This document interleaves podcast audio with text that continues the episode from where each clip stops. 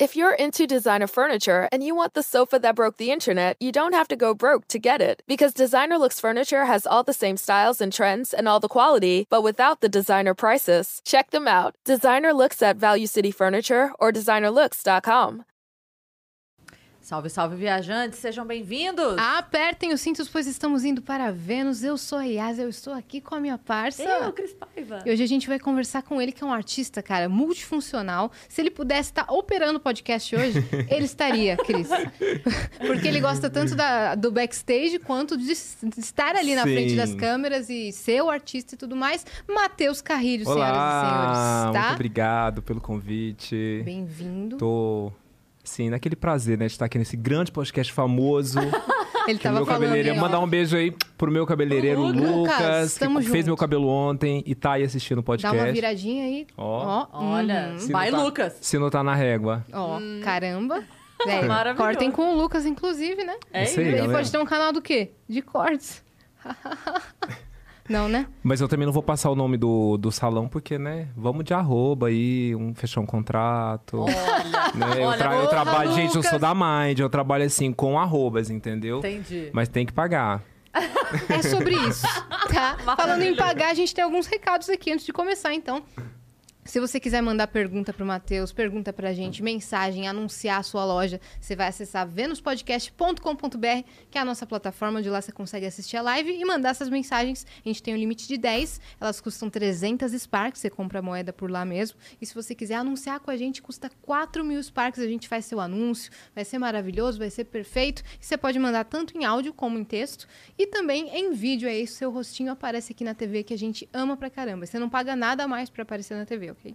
É isso. É o mesmo preço. E você que está assistindo a gente pela Twitch e tiver uma conta da Amazon, você pode linkar a sua conta da Amazon com a sua conta da Twitch. Fazendo isso, você vai ganhar um sub grátis por mês. E aí você pode dar esse sub para algum canal que você gosta. Aí você dá esse sub pro Vênus, claro, porque a gente é legal e é- o Lucas conhece a gente. Exato. E se você quiser ter um canal de cortes, só falando no Lucas, né? Um canal que o Ele Lucas vai amar, conhece, cara. merece o sub das pessoas. Pô, Exato. aí ele é muito gente boa. Beijo. Beijo, É amigo. nóis, Lucas. Canal de cortes você pode ter desde que você siga uma regra, que é espera o episódio acabar. Não tem outra coisa pra fazer, cara. É só fazer isso. Só- é só uma e tem regra. gente que não faz. É uma Por quê? Por que, que vocês são danados assim? Não sejam, não, tá? Senão a gente dá strike, acaba com todo o seu sonho, vai ser bem engraçado pra gente. Pra você não vai ser, não. Mas, ó, pode criar, tá? aí a gente tem o nosso próprio canal de cortes que tá aqui na descrição, inclusive. É isso. Tá? E quem tá com a gente aqui, como sempre, nossa parceira, a LTW Consult. Ela que vem pra ajudar você a organizar a sua vida financeira. Tá, tá da... É que ela acabou de sumir. Vamos ver se volta. Ah lá, voltou. LTW Consult pra ajudar você a organizar a sua vida financeira, colocar as contas em ordem. Tá aí perdido, não sabe nem por onde começa. Fala assim, Cris, olha, tá, tá de um jeito que eu jogo as contas pra cima, sorteio uma e pago. Tá difícil? Entre em contato com a LTW que eles vão te ajudar a organizar isso, entender onde você paga menos juros, por onde você começa, por onde você termina, papapá, botar a vida em ordem, pra poder começar a investir, colocar o dinheiro pra trabalhar, que hoje em dia todo mundo tá falando aí já investir uns negócios aí. Então É, vamos cara. correr atrás do negócio. É arroba LTW Consult no Instagram, tá? Entre em contato com eles. E agora o Felipe vai fazer a boa e colocar a surpresa que a gente tem pra você aí na tela. Você acredita? Opa. Olha que massa! Ai, que fofo. Muito fofo, né? Sim. É de, é de noite de caça? É de noite de caça, tatuado. É, ficou lourinho. muito massa, cara. É nosso emblema de hoje, as pessoas podem resgatar, você vai receber uma cópia também da ilustração. Que Se você lindo. quiser resgatar, você acessa a nossa plataforma, que é Foram vocês que fizeram? Não, é a nossa equipe de ilustradores. Quem Ah, que foi tá, esse, que Felipe? lindo. Foi? Gigalvão, na minha opinião.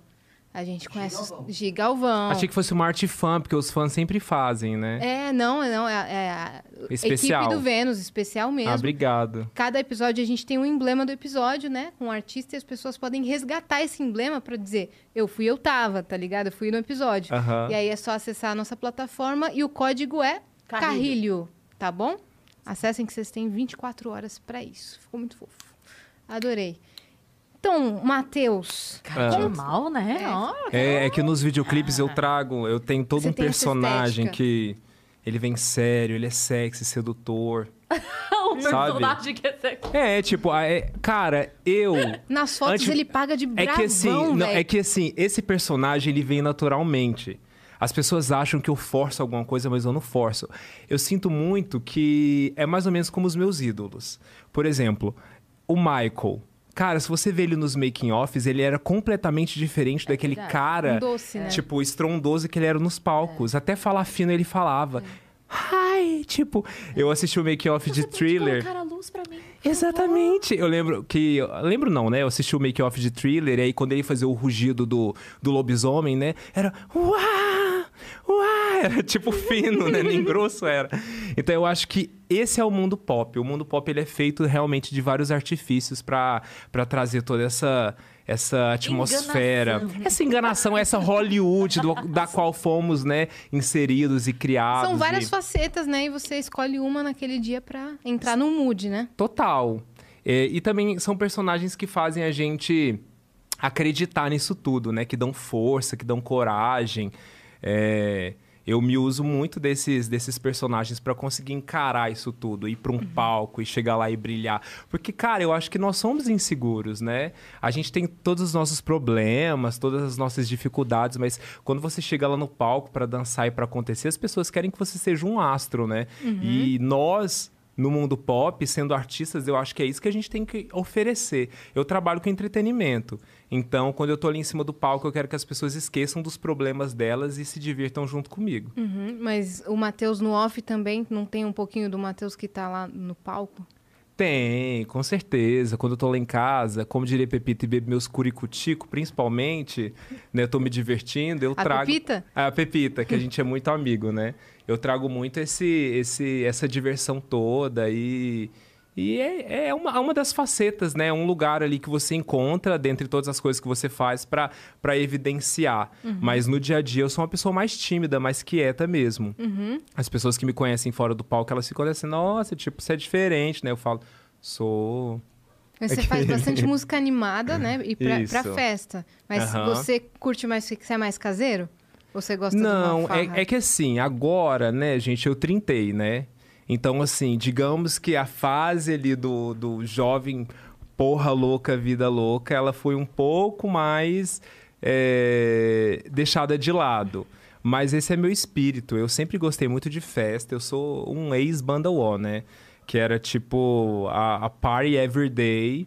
Então, Meu Deus do céu, você sabe que quando. Ah. Você falou trintei, quando eu tinha, sei lá, dos 18 até os 26 por aí, Ah. eu saía de segunda a segunda. e eu dava aula. Então, assim, eu não bebo, né? Então, não Aham. tinha, o perigo da ressaca eu não tinha. Mas eu ia direto. Eu saía da balada às 5 da manhã, passava em casa, tomava uma ducha e ia dar aula. E eu chegava, e as professoras que trabalhavam comigo, que já tinham 30 e poucos e tal, elas falavam, como é que você aguenta? Eu falava, ai, gente, normal, né? Pra mim era muito, porque eu aguentava Aham. super. Chegou uma hora que eu falei, como é que eu aguento? Aham. Eu não agu... Hoje em dia, você tá doida. Oito horas eu já quero... A já tô mimir. aqui, ó. Quietinha, A mimir, no tá conforto doida. da sua Se cama. dependesse de mim, hoje os bares iam à falência, não ia ter mais balada no país, assim, Sim. porque não. Imagina, eu quero meu sofá. É, são fases e fases. Quando a gente chegou em São Paulo, sei lá, eu tinha 22, 21, 22. A gente saía quinta. Quinta era, era Hot Hot. Uhum. Sexta era Glória. Sábado era Iate. E domingo era Gambiarra. festa Gambiarra, dos a atores. festa. Assim, todo mundo se acabando. Na Vila Madalena? É, era só o vamos pular do Sandy Júnior e todo mundo saindo do chão com um copo de Já fui cerveja, na Gambiarra cerveja várias voando. vezes também. Não, e era divertido. Pós-teatro. Sim. Não, e era divertidíssima, né? Era a gambiarra era tudo. Uhum, principalmente que, que tinham vários ambientes, né? Sim. A gente chamava lá de casa da mãe Lucinda, que tinha uns. Só quem assistiu a Avenida Brasil vai Vai conhecer a essa estética. Mas era tudo, gente. E era isso, cara. E ser jovem é bom por isso, né? Tu se diverte todo dia, todo dia é festa, é, você tem o farra. ânimo ali, E ser ó. jovem artista, velho, é, É. é- é muito louco, né? Porque aí te convidam pra uma after ali, aí outra pessoa que você conheceu agora te convidou pra uma festa que você conhece outro artista, É. e aí você vai fazendo um networking e vai se divertindo ao mesmo tempo. Exatamente. Só que também não dá pra ser assim toda, toda semana, né? Porque Não, é, o corpo existe- não aguenta, Exatamente, né? existe a responsabilidade. Eu também acho que isso é- era muito devido ao fato da gente fazer parte de uma cena muito mais restrita. Por exemplo, hoje os meus compromissos eles são muito maiores, a minha responsabilidade como artista é muito maior, a agenda é muito mais cheia. Então é necessário ter um foco e uma disciplina muito mais séria. Mas naquela época que a gente era meio que artista underground, a gente fazia shows em boates, né? Viajava o Brasil todo. Então era uma vida meio rock and roll, assim. E a gente era meio rock and roll na banda ó. É, eu lembro que quando o Diplo assistiu o nosso show, isso em, sei lá, 2014 ele falou, cara, o show de vocês parece um show de hardcore, porque era um show de tecnobrega, mas a gente botava pra quebrar, A assim. atitude rock and roll. Exatamente, assim, a balada E a inteira. estética E a estética é, perfeita. é, e a gente ia lá e detonava, assim, dançava, cantava. E era esse rolê, né? Era diversão total. E eu carrego isso no meu trabalho até hoje, né? Que, que tem toda essa, essa coisa da, da, da diversão da festa, que é realmente o que eu gosto de fazer. Não é só sobre isso, né?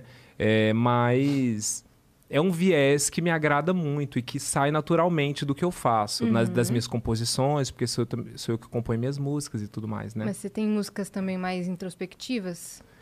Cara, no meu novo momento vai ter.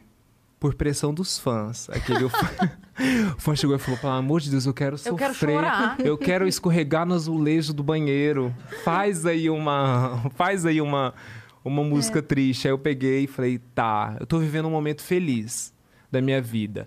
Então eu tive que voltar lá num namorado, filho da puta, escroto, que me esculachou, pra poder fazer uma música triste. E aí nasceu, ó, dando em primeira mão em podcast Vênus, Boate Qualquer. Que eu fui trocado. é, cara, aquele assim que já vai mandando a história, né? Dá um spoiler, mas É, deixa um gostinho de Tá, é, então, mais. a música se chama Bote Qualquer, ela vai estar no meu disco. E assim, cara, eu gostava muito do menino. E ele mudou pra fora do país. E simplesmente eu fui avisado, assim, é muito perto dele ir embora. Então, assim, eu não tive tempo pra, pra gente finalizar aquele, aquele romance ali. E eu É fiquei tipo, o que você vai fazer amanhã? Eu vou na academia. Pois é, eu vou pra Londres. é, eu, eu tô indo pra Bósnia. É, entendi. Era isso mesmo, fazer um curso de cinema. E eu falei, meu pai de Deus e tal, era um nerd, né? Eu sempre fui apaixonado por nerd. E aí ele Você foi não pensou embora. em conversar comigo, meu anjo? Não, tipo, foi aquela coisa, né? Assim, o boy é um boy lixo, né? Assim, desculpa, amor, eu sei que hoje, hoje a gente é amigo, mas eu- as feridas, as, amigo, as, é as cicatrizes sempre ficam, É né? que- Quem é, apanhou nunca esquece Ele aquela tá velha história. ainda? Não, não, tá aqui, Ah, tá. tá. Hoje em dia a gente é colega e tudo coisa mais. assim, como amigo, você é ótimo, mas como namorado, Como relação, amores, melhor, hein? Melhor. melhore. Melhore. E aí, quando ele voltou, assim, aquela coisa de esperar, né? Um ano esperando, oh meu Deus, esse reencontro. E quando ele voltou, na noite que ele marcou comigo, ele trocou o nosso encontro pra ir pra boate com os amigos. E eu, tipo, eu me arrumei, me perfumei, fiquei esperando, esperei aquele momento, assim, por dois anos. E no dia eu tava lá e ele falou: Ah, então, tipo, acabou que eu saí aqui do lugar que eu tô e eu tô aqui em outro lugar com os meus amigos e a gente se vê amanhã, tá? E eu fiquei Triste, assim. véi. Olha que eu tô Depois de duro. dois anos. Depois de dois Aí você anos. ficou se achando otário, né? É. E aí a música fala sobre isso. Uhum. Você me trocou por uma boate qualquer, seu filho da puta. Entendeu? Nossa, eu já tô Perfeito. com ódio já. Aham, eu, eu já quero escutar. E, eu e quero aí, e aí isso virou. Eu não sei nem quem eu vou bloquear no Instagram. Não, e aí também isso me trouxe uma outra lembrança, que uma vez um amigo meu, a gente tava num lugar, e ele falou, nossa, cara, eu não acredito nisso, já é a terceira vez que esse boy, esse boy me chama pra sair, e eu tô aqui esperando ele, ele acabou de me falar que tá em outro lugar. Eu falei, cara, isso é uma coisa recorrente na vida, então, das pessoas. Não é só com Elas você. combinam com você, falam que vão ter um date, e de repente elas estão em um outro lugar, bêbada, com os amigos dela. Mas por que, que as pessoas fazem isso, velho? Ah, porque elas não gostam o suficiente de você, né, cara? Porque eu acho que se gosta, não faz, né?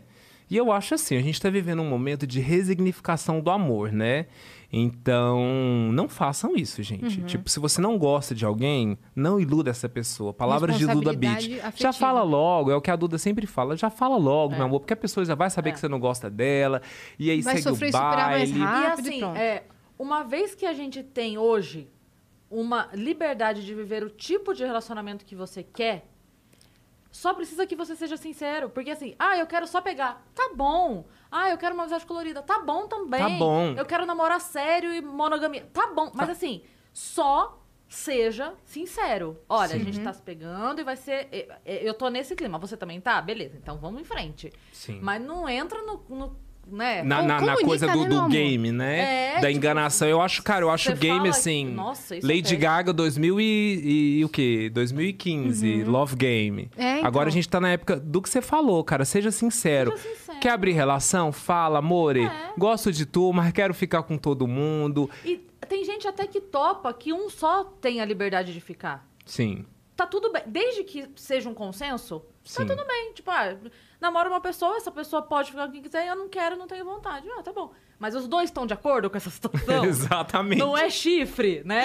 Não é chifre. É combinado É, que um é pode e o outro conversado. não. É, tá todo mundo... Foi negociado, Foi tá todo mundo negociado, sabendo. Tá todo mundo feliz com essa situação, né? Porque às vezes, às vezes pra mulher, você fala assim, ah, mas a mulher tá... Mas pra mulher, às vezes, é um alívio também ela não ter que dar naquele dia. Às Sim. vezes ela pensa assim, ah, que bom, às vezes vai sair com outra hoje. Não sei, entendeu? Que Então, bom, vai lá, né? é, Se de repente, alivia lá. ia ter um alívio. Não, mas falando sério agora, é, é isso mesmo, assim, só combina. Sim. Eu também acho que é sobre É. isso. É. E esse momento aí que vai vir com boate qualquer é o que? É um, é um álbum? É um? É um é um álbum, azulejo, é. é, pra, né? É pra escorregar no azulejo. isso. Inclusive, você trouxe esse gancho e eu, e eu também tenho uma música sobre isso, cara. Sobre eu não vou azulejo? revelar o nome, não, mas sobre, sobre você estar apaixonado por mim. Eu sei, eu também gosto de você, mas eu não quero ficar só com você. Eu quero ficar com todo mundo. Tem outra música no meu álbum que fala sobre isso. Uhum. Aquele álbum super, né? É, de sua década, né? Assim. Sim, É, vão ter vários momentos. É É, vão ter. é, pessoa que- exato, tipo, tem desde, tem desde eu chorando pelo, pelo boy que me, né, que me, eh, que me pisou lá, até o momento em que eu falo. Tudo bem, eu também te amo, mas sei lá, eu acho que agora eu não tô suficientemente pronto pra ser só seu. Acho que é. é- é- É bom que, tipo então assim, tem várias nuances, o fã né? pode estar em qualquer momento da vida que ele... Ah, tem uma música pra isso, tem pra... É. né? E Exatamente. ainda indica, Perfeito. "Não, Esse di- amiga, essa é pra você. Esse disco é tipo um, um- o Twitter, que você fala assim, que você declama uma poesia bonita e de repente você fala e hoje eu tô solteiro e ninguém vai me segurar. E depois você já vem com uma Clarice Lispector, é meu disco, gente. Mas misturado. meu disco vai ser isso aí, tudo misturado. Porque eu acho que nós somos várias coisas. E ritmos misturados também. ritmos misturados. E, e eu sou isso, cara. É, eu tentei até me, me, me poldar e me moldar agora nesse último momento. Eu cheguei pro Tomás. O Tomás, que é o marido da Duda, ele tá produzindo três faixas do meu disco. E eu cheguei pra ele e falei, amigo, é. Sei lá, eu acho que não é a hora de falar disso aqui e tal. Ele falou, poxa, mas você não é isso? Você não gosta disso? Falei, sou, eu gosto. Então pronto, não se veta, não se limita. Se você é essa confusão, seja essa confusão. Desde que você seja sincero, acho que as pessoas vão entender. Então, meu disco é isso. Ele, ele tem de tudo. Primeiro porque é um disco pop, né? Então, num disco pop, a gente brinca sobre tudo. Você vê a carreira da Pablo, né? Que a Pablo é uma pessoa que faz reggaeton, ela faz forró, Funk, ela faz funk, brega. ela faz brega, ela faz heavy metal e ela continua sendo a Pablo. O remix da, da Lady Com a Gaga. Lady Gaga. Fez a Olha Lady isso. Gaga cantar forró. Brega. Quando nós imaginávamos isso, né? Imaginaríamos isso, né? Perfeito. Que Lady Gaga estaria cantando um, for... um Aviões do Forró com um saxofone Com maravilhoso Vittar. com Pablo E Vittar. também a coisa de se mostrar uma confusão é legal também pro fã, porque ele se identifica também na confusão. né? Sim, a gente fala isso total. algumas vezes aqui já, que às vezes a, é, a perfeição das redes sociais tá caindo por terra já tem um tempinho aí, né? Então, Sim. assim, é, quando a pessoa se mostra muito perfeita nas redes sociais, ela distancia, na verdade, as outras pessoas. Porque a pessoa fala assim, minha vida é imperfeita, a dela é perfeita. Então existe um abismo entre a gente. Sim. Se a minha vida é imperfeita e a sua é imperfeita também, eu falo, yes. Yes, e vamos Eu vou- nessa, é, né? É, tipo assim, caramba, eu tô muito próxima Sim. dessa pessoa. Porque ele tem problema também, ele também escorrega as costas no azulejo. Vamos escorregar as costas no Sim. azulejo junto, entendeu? E tem a, reali- a questão da realidade, né? De que todo mundo passa por essas coisas. Acho que é sobre isso. Não, a- se Gisele Beach já passou, entendeu? Jennifer Aniston foi largada, quem sou eu na fila do pão. Entendeu? Exatamente. É Essas mulheres maravilhosas, né? Já sofreram, já tiveram ali suas quedas, já ficaram ali cagadas, né? É, Escorregando então. no azulejo do banheiro. Porque, então por que, porque que eu não vou... a pessoa pensa assim, ah, mas aconteceu comigo porque eu sou feia, ah, aconteceu comigo porque Sim. eu tô fora do peso, aconteceu comigo porque eu, sei lá, por qualquer motivo que. E traz, né? Ah, é comigo. Sim. Não, não é. E aconteceu porque você é um amor. ser humano, amor. E acontece com qual- qual é qualquer pessoa. Jennifer, pra ter conseguido com a Jennifer Aniston, vamos lá. Me fala, qual é o motivo? Porque ela é linda, É, então. gostosa, rica, atriz, famosa, talentosa. E aí? Sim. Onde foi o problema dela? Ela foi traída? Ela foi largada pra ele ficar com a Jolie. Tem uma raiva! Tem uma raiva! Um ranço, Ranço? um ranço desse homem Aí- que foi instalado e não sai. É. É bom ator? Um bom ator, mas Brad ficou um ranço. É, ficou um rom, ficou, nossa, ficou muito. Não, e aí semana passada, só agora uma fofoquinha básica, semana passada veio a fofoca que ele tá entrando judicialmente contra a Angelina Jolie, porque um dos imóveis que eles tinham, porque eles separaram agora, Aham. né? Agora, tem um tempo. Mas que um dos imóveis que eles tinham juntos, ela tá vendendo e não, não vai passar a parte dele. E é um imóvel, tipo assim, 570 milhões. E aí ela tá vendendo e ele tá entrando na justiça. Daí eu falei, ah, tá tendo probleminha com ela? Pois eu espero que tenha muitos probleminhas. Eu quero Pois eu espero que você pra se foda. É. É. Ninguém faz mal pra Jennifer Aniston e passa impune nessa vida. Exatamente, É cara, é isso. Exatamente isso. Mas você não é de São Paulo, né? Não, sou de Goiânia. Uhum. E como, É. como que era assim na sua infância? Você sempre quis ser artista? A minha infância, eu sou de. Na verdade, eu não sou de Goiânia, eu sou de Goianésia, que é do interior do Brasil, né? É, E eu tive aquela infância típica, noventista, do menino do interior, que escuta ali o que as tias colocam. É, o, ri- o risca-faca, né? Eu era muito a família, assim, do risca-faca. Foi no risca-faca que eu te conheci. Então eu cresci nessa cultura, assim, das tias dançando forró. Hoje você estaria ouvindo a Rita Volta Desgramada. Exatamente. Certeza. Exatamente. Assim, eu fui me glamourizando, né? Tipo, conforme. Também por ser, né? Por, é, por, é, por toda a, a- aquela coisa da vida, né? Que a gente vai se. se se, se preenchendo de cultura, né? Culturas diferentes e coisas.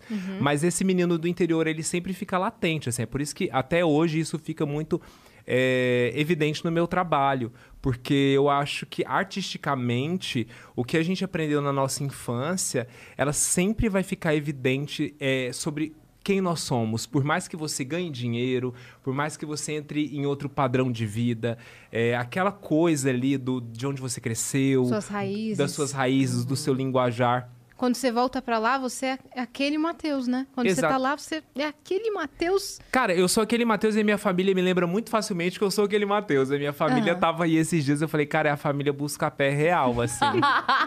Sabe, meu povo é simprão mesmo, meu povo é de Goiás, que a gente, né, ganha um dinheiro, né? Hoje em dia a coisa tá melhor, graças a Deus, 10 anos de carreira, então, assim, hoje em dia estamos ganhando aí um dinheiro, mas a minha família vem e você fala, cara, é isso aí, é de onde eu vim, é das raízes. Então, essa coisa do, do interior, né, do, do brega, do forró, é, do, do sertanejo também, que bebe um pouquinho, porque eu sempre, né, tipo, estive ali na, na- nas rodas de, de sertanejo do meu pai, de pagode. É o berço do sertanejo ali. É o né? berço do sertanejo. Eu, eu cresci com meu pai escutando Tonico Tinoco, Milionário José Rico, Sim. todos esses sertanejos raízes, né? E eu achava lindo. Então, E muito possivelmente, essa tua época de juventude ali, você tava vendo nos barzinhos as pessoas que a gente vê hoje estouradas no Brasil. sim. Porque, Porque nessa época elas ali. estavam lá no comecinho fazendo o barzinho. E aí. Não, total, assim, a minha Sai- irmã- Saiu dali do, do Goiás e foi pro É. Brasil, né? Não, é. Não, super. O, o Jorge via ali. Gustavo Lima. O Gustavo, cara, o Gustavo Lima comia miojo com a minha prima. Ca, que eu sei, eu tinha- as minhas primas são muito gatas. As minhas primas são tipo as Victoria's Secrets de Goiás, assim. É mesmo? Tipo, elas são muito lindas, assim, sabe? Assim, pensa assim, Miss. Angels. Angels, Goiás. Angels, Angels Goiás, Angels sertanejas. E aí, uma dessas minhas primas namorava com um cara que ele era esses olheiros de garotos de sertanejo. E um dos meninos que ele olhava era o Gustavo Lima. Cara, que loucura. É, e aí a, a Uli, ela chama Williana, porque o pai dela se chamava William e colocou o nome dela de Williana. É, ele. O Gustavo ia todos os dias pra casa dela comer miojo, porque ele era apaixonado por ela. E ela desprezou ele. E hoje em dia, ele é o Gustavo O Lima. jogo virou. Não, mas assim, ela também tá maravilhosa, e tem o marido dela e tem as filhas dela, enfim. Uli, um grande beijo. Mas é isso. Olha Mas, que é, loucura. Quem poderia imaginar, né? Quem poderia o imaginar? dia que, o- que o Gustavo Lima vier aqui, eu vou falar que já esteve nesta mesa o primo de Williana. O primo Tá. de Liliana fala assim: Ô, lembra da Uli lá de Goianésia? Ele vai lembrar. E que Claro que ele vai que ele saber vai. quem é ele. Ele já foi Qual o seu sabor de miojo. miojo favorito? É, vou falar pra ele, galinha caipira. Galinha caipira. Com requeijão. Lembra? É. Lembra? que vocês comiam juntos? Ele vai falar, que diabo o é isso? Não, será que ele lembra? Que mas deve lembrar, porque juro, isso é real, mano. Carne Isso é real. legumes, Lembra? Mo- tomate da turma da Mônica. Nossa, o meu Fave. Nossa, de tomate. É. É Não, eu sou, eu né? sou, ó, os meus fãs sabem. Eu, já, eu ganhava miojo, sabia? Você é? É? Aham. Porque eu tenho esse rolê com miojo, assim, que eu amo muito e os meus fãs levavam miojo pra mim nos shows. Maravilhoso. É. Eu falava, galera, tem sódio, eu tô cuidando do corpo agora, não leva, mas eles levavam. Levava. Você falou que gosta uma vez, já era. É, é, eu aceitava, né? Comia lá e tal. Aquela coisa. Ah, mas você já, já demonstrava querer seguir na área artística ou você só... Não, super. Eu era aquela criança, assim. Mas eu era aquela criança que ia pros festivais cantar. Né? Já cantava daí? Cantava, desde de pequenininho ali e tal. Só que eu era aquela criança, tipo, que amava criar o próprio conteúdo. Digamos que eu fui um influencer e um youtuber antes, da, antes do tempo. Porque eu fui o primeiro filho ali do YouTube. É, eu comprava, tipo, foto, é, é, programa de Photoshop, programa de Illustrator, é, Final Cut, que era edição de vídeo. Então era aquela criancinha que eu, eu cantava, mas eu já produzia meu próprio conteúdo, só que eu não tinha onde expor. E na, ali, na- quando o YouTube surgiu, a gente ainda não tinha consciência de que aquilo era uma profissão. Eu até cheguei a postar algumas coisas, mas como, como eu sou, eu vim meio que um pouco antes desse desse é, enfim, da- até, do, boom, até, né? do, até do próprio YouTube saber que aquilo dali ia virar o que virou, né? Sim. É, então, eu produzi meu próprio conteúdo, mas eu não sabia que podia se viver daquilo. Então, quando eu entrei na faculdade, é, foi meio que, ah, agora eu preciso ter uma profissão. E meio que eu deixei isso de lado, Ainda entendeu? em Goiânia. É, Ah, Goi- Não, Goiás. aí eu já tinha. Eu, fui, eu, saí de Goianésia com 17 anos Goianésia. e fui pra Goiânia fazer faculdade. Tá. É, já com 17 anos, passei pra publicidade e É propaganda. próximo? É umas três horas de distância. Tá. Uhum. E aí que eu fui, eu era em- na minha cidade eu era aquela criança que vivia com uma câmera pra cima e pra baixo. É, eu pegava a câmera do meu tio médico, porque a minha família era um pouco mais humilde, e aí eu pegava essa câmera do meu tio todos os dias, eu filmava tudo assim, os, os, os trabalhos da escola eu filmava. Né, fazia jornal, fazia programa de televisão, inventava. De tanto eu pegar essa câmera do meu tio médico, meu pai falou: Meu Deus, eu vou ter que financiar uma câmera pra esse menino. Era uma VHS ainda, mas já era a VHS que tinha um- o cabo USB. Então era aquela coisa assim, do- do- dos anos 2000 já pra 2010, assim, já, já dando uma modernizada, né? Tava na virada ali. Isso, já tava na virada, já tinha um cabo USB, já tava rolando ali um- uma questão do digital, né? E aí, então, tipo, a minha, a minha vida, ela começa toda nesse setor, assim, do, da música, mas versus os- o vídeo, que eram as duas coisas que eu mais gostava. Você já se interessava pra caramba, né? Sim, e aí na época da faculdade eu abandonei tudo isso, porque entrando na questão do YouTube, que eu não sabia que podia se viver disso, já existia ali e tal. E aí eu peguei rádio e TV na faculdade, que foi tipo a minha grande redescoberta desse universo. Que eu abandonei todos aqueles sonhos para poder virar, viver uma vida acadêmica, né? Ah, preciso ter uma profissão, ser um adulto. Não se vive de arte nesse país, né? Os pais super caipiras não entendiam que, que, que isso era profissão, ou, que ach- ou achavam que era uma coisa super distante. A menos que você formasse dupla com seu irmão. Aí Exatamente. Não, e isso, isso foi sugerido. Foi? Jura? Foi sugerido. Você tem quantos irmãos? Eu tenho um irmão. Uhum. Isso foi sugerido pela minha mãe. Ah, por que você não canta ali, tipo, uma coisa com seu irmão, uma coisa de sertanejo? Mas não era, né? Eu sempre fui moderno, eu sempre fui diferente, eu sempre quis outras coisas. E aí, na, na, na rádio TV da faculdade, eu achei a faculdade de publicidade e propaganda uma bosta, assim. Eu odiei. Falei, que inferno essa faculdade, eu odiava.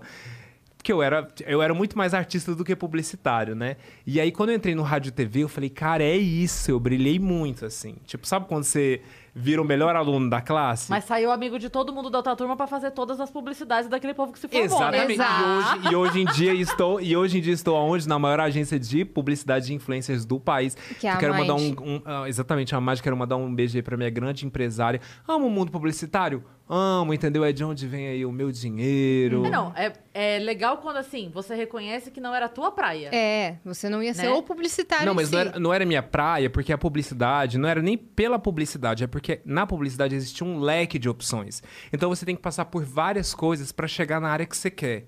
E esse era o meu problema com a publicidade, que eu queria fazer uma coisa só. Por exemplo, eu amava o vídeo e eu amava criar. A criação. Então, quando eu, passei, quando eu passei, até eu chegar na aula de criação e na aula de vídeo, foi um todo um processo. Então, eu achava que eu odiava o curso. E quando eu fiz essas duas aulas, eu entendi que aquele era meu rolê. Que eu voltei na minha infância, né? Eu falei, cara, é isso que eu faço desde criança. Tipo, eu crio. Eu faço foto, eu faço vídeo, eu faço montagem, eu faço 3D, eu faço logo. E, e aí foi que, que, que me deu todo o start da, da, do que era o que eu queria fazer da minha vida, né? E a partir daí, no último semestre, a Banduol surgiu. É, já como uma proposta, eu tinha saído de um estágio que eu não gostava. E eu falei, ok, amo rádio e TV, vou fazer vídeos. E nessa época o YouTube também estava decolando, eu comecei a aplicar tudo que eu fazia dentro do YouTube e o negócio começou a virar. E a Bandô foi uma dessas, foi uma dessas experimentações. Uhum. É, tipo, numa dessas brincadeiras que a gente fazia, né? Uma hora Como é fazia- que começou? If you're into designer furniture and you want the sofa that broke the internet, you don't have to go broke to get it. Because Designer Looks Furniture has all the same styles and trends and all the quality, but without the designer prices. Check them out. Designer Looks at Value City Furniture or designerlooks.com. Quem, quem teve a ideia? Te chamaram? Você já conhecia os meninos? Eu conheci os meninos na noite goiana, o Davi e a Mel. A gente saía para as mesmas festinhas ali, eu fazia algumas festinhas nessa época também. E, e a gente se reuniu. O Davi era produtor musical e eu compunha, tinha trabalhado com música. E a gente se uniu na época, cara, e eu já tinha muito essa intenção de querer ter uma banda, desde Quando você adolescente. diz fazia festinhas, era cantando já? Não, tipo, teve um rolê de festa, assim, Ah, um- tá, uma tá. época. Frequentava. É, tipo, não, a casa ofereceu, a boate ofereceu, ah, vocês querem pegar uma noite pra fazer uma festa? Aí você inventava Ah, um entendi, nome, entendi. fa- mandava fazer um flyer e isso Sim, era, tipo, sim. o promoter. É, não, é que eu não tinha entendido se nessa época você já estava, tipo, quando você falou fazia festinhas, eu não sabia se você já estava fazendo, tocando nas Tocando festinhas, nas festas. Ah, não, tipo, era festinha assim, balada pro povo ir dançar e beber. Tá. E aí o, o Davi e a Mel frequentavam essas festinhas. E eu peguei, cheguei pra ele, descobri, ele era namorado de um amigo meu. Falei, ah, eu fiquei sabendo que você é produtor musical. Ele fazia faculdade de música na UFG, na Federal. E eu falei, ah, fiquei sabendo que você faz música Era e tal. próximo? Eu fazia PUC, ele fazia UFG. Como Ah, assim, era- era próximo da onde? Não, eu achei que você estava falando que ele era de outro lugar. Não, cidade. tipo. É, não, ele era de Goiânia mesmo. Eu sou o único Tá. que era. do- eu, sou, o único do interior. A Mel e o Davi da banda O eram de Goiânia. E aí, nessa festa, eu meio que já grudei nele, assim. Já assim, mal intencionado mesmo. Falei, ah, então. é, tipo, ô, cara, eu tô querendo, Tô um- querendo fazer um uns projetos aí, um, um coisa assim, ex-BBB. Eu tô com uns projetos aí, vamos. Nunca falo qual Vamos- projeto é. Vamos fazer umas paradas. Cara, e aí ele comprou muito a minha ideia, assim, acho que também por uma vontade própria. E nós começamos a fazer as primeiras experimentações. O primeiro vídeo da banda UO foi uma divulgação para essa festa, que se chamava Festa UO. Que era uma festa que brindava e comemorava toda a trechice brasileira, assim.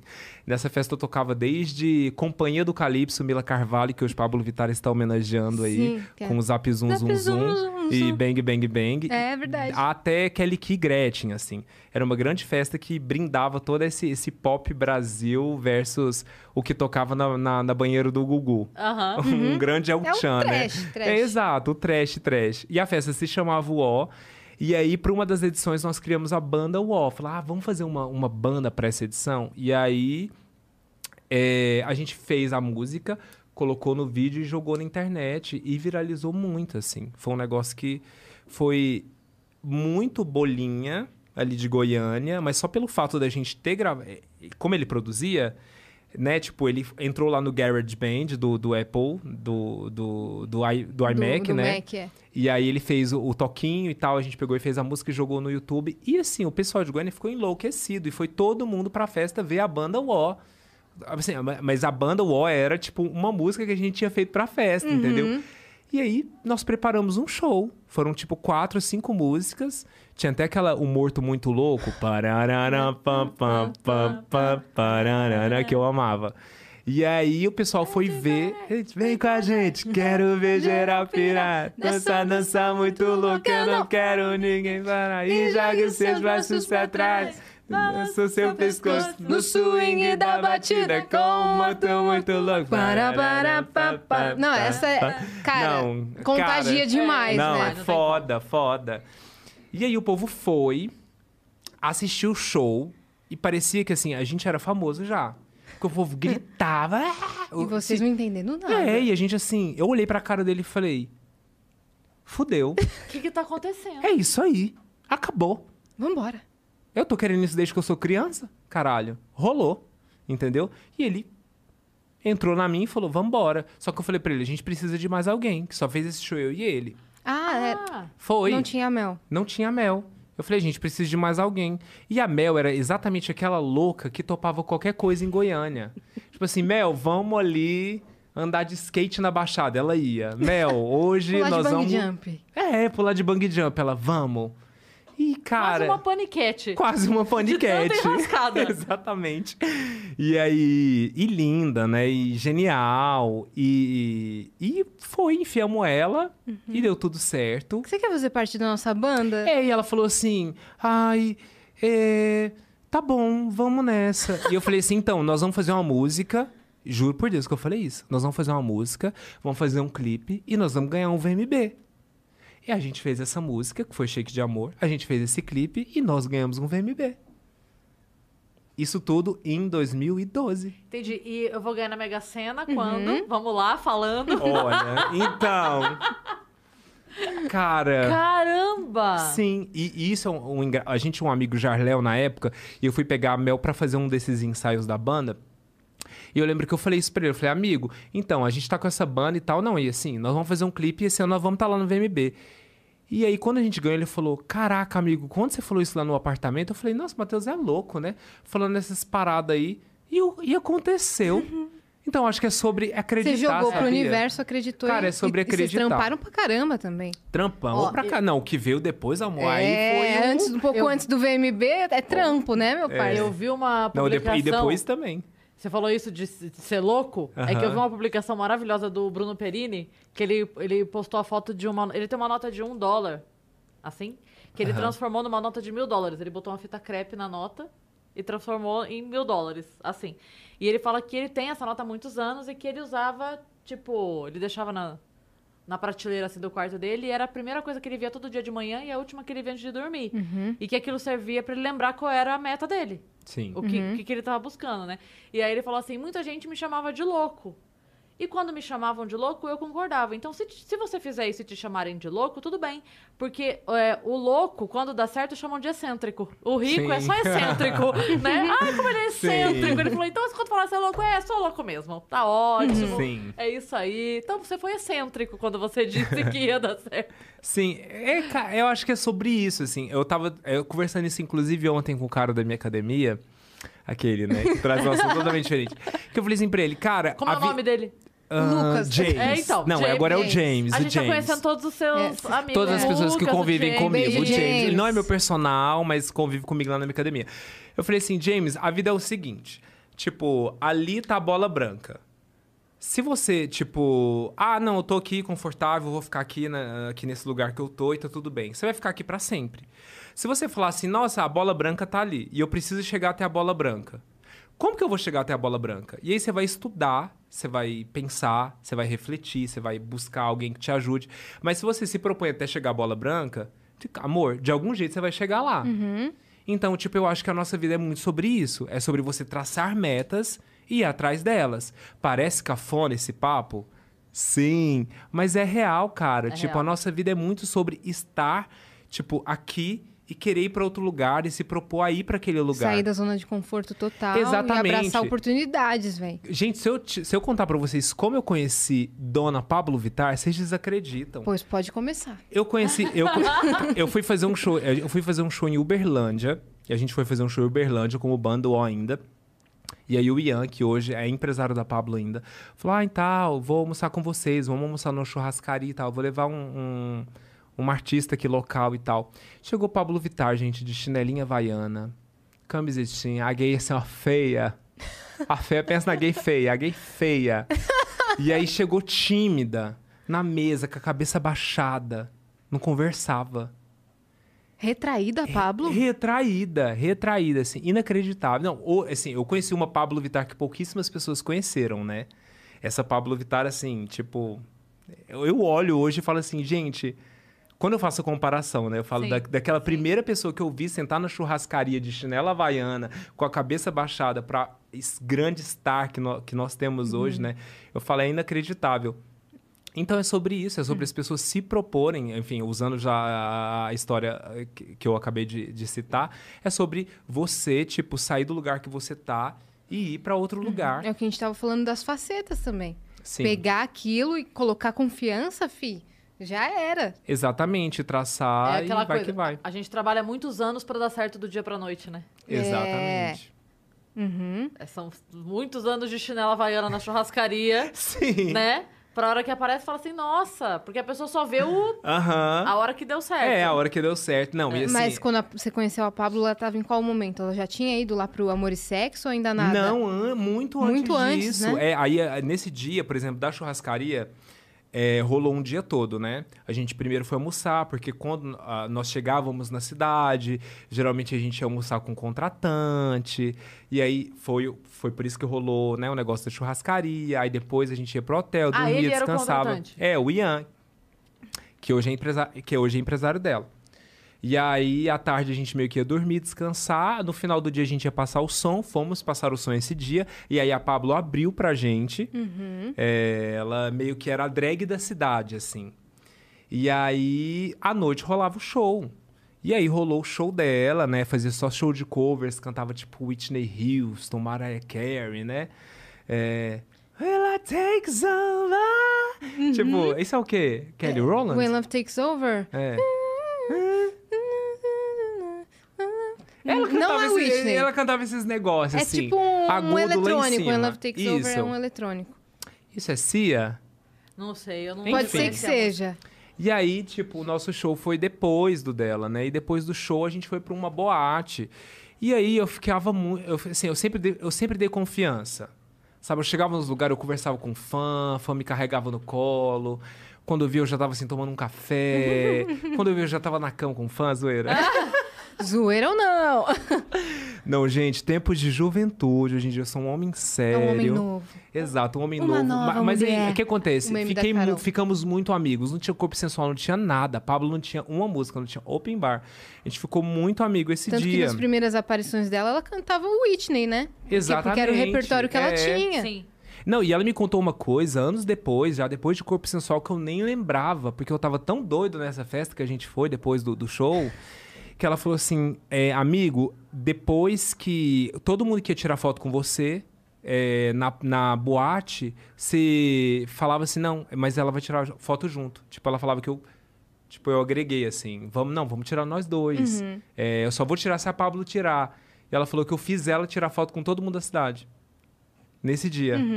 E aí a gente ficou super amigo. E aí o corpo sensual rolou, sei lá, um ano, dois anos depois. Mas foi, foi um rolê desse, assim, foi uma parada muito bizarra. Ela era uma fã que, que depois, né, se tornou quem, quem se tornou, né? E hoje em dia é aí. Deusa. Ah, Aham, quem nós conhecemos. Mas é uma história muito, muito legal, Que muito, incrível. muito bizarra, é. E aí, E eu, assim, morro de orgulho, né? Eu falto. lógico. E pra mim, Pablo é igual a Afrodite, gente. Ela chega, a deusa do amor, assim. Juro, até a tia do café que tá lá, lá- lá longe, ela fica assim, ó. Enfeitiçada, né? Oh, meu Deus. É, é uma presença, é, É uma, uma- entidade, né? É uma É, entidade. a câmera... Vocês já estiveram perto? Não. Eu estive muito perto. Muito perto, É. assim, com a bunda dela na minha cara. É Eu- afro- Juro por Deus. Porque a Colgate. Foi fez- uma noite muito animada. O corte vem aí, mas o, o corte, corte vem. Eu já estive com a bunda de Pablo Vittar na minha cara, porque a Colgate fez um evento pra lançar é, um Colgate Plaques e tal, e fez um show, um pocket show da Pablo Vittar, super exclusivo, sei lá, pra 40 convidados. E o palco Aham, pequena. pequeno e assim, colado. Uma grande bunda. Exato, eu fiquei na cara do sua palco. cara. E eu vou jogar bem na sua cara. Tal, tal. Tá, tá. É, assim, e a, e a todo- bicha joga. todo mundo e a tava bicha- assim, E a Palco bicha... pra tanta bunda. Era Exato. pouco palco pra tanta bunda e muita atitude. Foi, foi perfeito. O cu dela na Esse tua cara. evento da Colgate foi muito bom. Todo mundo adorou. É. É Mas a isso. bunda na cara virou corte imediato. Imediato. Sim, sim. Imediato. A lembrança eterna. É, exato. Eu, eu filmava, eu falei, gente, aqui onde eu tô. Sim. Tá vendo? A gente falou que ia falar pro Lucas Luco da Williane. Quando Aham. o Pablo Não, é tiver- Gustavo, Gustavo Lima. Lima. Gustavo Lima. É, quando a gente tiver Quando a com a Pablo- Pablo aqui, aí a gente vai falar, você lembra da cara dela? Na tua Não, é- bunda, tem que perguntar pra bunda, né? porque tem vida própria, tem CPF, tem passaporte. Exato. Aquela bunda lá, gente, ela... Exatamente. E ela, Ela- entrega. Ela entrega no show. Pô, Nossa, não. performa- Se entrega, ela só entrega, né? E ao viva, vocal ao vivaço, velho. vivaço. E coreografia, os caramba, tudo. Sim. Perfeito. Superstar. Superstar. E aí você pegou desde Mundialmente conhecida. Feat com Mundialmente- Lady Gaga. Lady Gaga, Olha bom. aí onde chegamos. Brasil e mundo. Tá, como diria Inês Brasil, tá vendo? Lá atrás, juntando com agora, toque, toque, toque, tô. Já viu esse vídeo da Inês Não. Brasil? Esse ainda não. Que ela, tá- que ela conta a composição de tô. É, que tô, que tô, que tô com faniquista. Tô com faniquista acesa, eu tô. Ela conta essa composição. Ela Ah. fala: olha o verso lá do final, rimando com o daqui. Enfim, assiste o vídeo. É perfeito. É Ela perfeito. explicando. Ela dá uma aula de composição, de como ela compõe. E eu sempre uso isso pra falar, olha tipo, esse verso. Olha, olha- olha o verso lá de trás, rimando com o verso daqui. Tô, que, Entendeu? Tô, que, tô, que, tô. Entendeu? Fone que tá acesa, eu tô. Lembra do verso lá do início? Vê esse vídeo, tá no YouTube, gente, vê aí. Caramba. Dererê, um badabadá, badabadabauê. É isso aí. Um deregundê, degundê, degundê. Ela traz um pagode 90 como ninguém. Ela explicando. Tá vendo Ela esse traz um um dererê? raça negra, gente. Tá vendo um Inês. dererê do meio? Com o verso do final da- Exatamente. da Gundê. Ó o verso voltando É. lá. Entendeu? Repetindo, Pegou? batendo com o verso do início, é isso. Eu gosto daquele. não se mete com criança, não! Não, se mete! E ela bate no peito, né? Não mexe com criança! criança, não! Eu adoro esse. É, Esse é perfeito, ela tem vários. sim. Inês Brasil. Mas então, você pegou desde esse começo. Mas vocês já queriam fazer o Brega? O Brega já tava nessa loucura toda pelo Brasil? Ou era muito ali naquela região? Foi uma construção de novo pop que a gente não tinha nem consciência, mas foi uma descoberta assim muito é, da, da nossa época. Porque o que eu percebo muito, por exemplo, o pop que a gente tem hoje é um pop que a, que a Banduol começou a construir há 10 anos atrás, cara. Se você pega o nosso primeiro CD Motel, que é de 2012, ele tem forró, ele tem tecnobrega, ele tem axé, ele não tem brega funk, porque brega funk é novo. Ele tem reggaeton. Então, assim, a gente naquela época estava montando esse novo pop, porque a Banduala surgiu muito é, nesse pós Sandy Júnior, pós Vanessa, pós Ruge. Sim. E a gente meio que chegou ali junto com a Anitta nessa nova fase do pop BR, né? E a nossa ideia realmente sempre foi construir uma música que tivesse os nossos elementos. É, isso eu não sei explicar pra você como se decorreu, assim. Foi uma coisa muito inconsciente. Só que é exatamente o que nós temos hoje. O que nós temos hoje a gente começou a construir assim há anos atrás.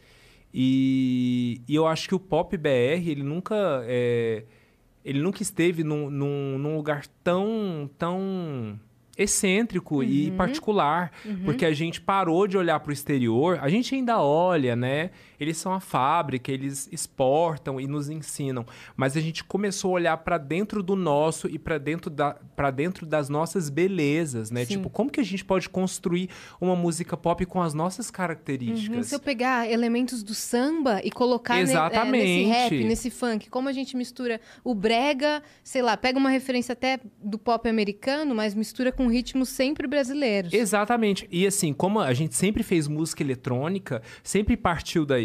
E o Tecnobrega naquela época, que hoje em dia, até hoje o Tecnobrega foi pouco exportado, né? Nós vimos aí a ascensão agora do Brega Funk, Sim. a ascensão do Arrocha, é, agora do da Pisadinha Piseiro. do piseiro, mas o Tecnobrega ele ainda assim ficou mais localizado ali em Belém, no Pará, né? Uhum. Ban- a- a- lá em Goiás nós consumíamos muito porque chegava bastante lá, tipo banda Deja Vu, banda da Loirinha. Banda Deja Vu. E um o que DJ? pensas que eu sou? Se não sou o que pensou, não me libera, não de vista.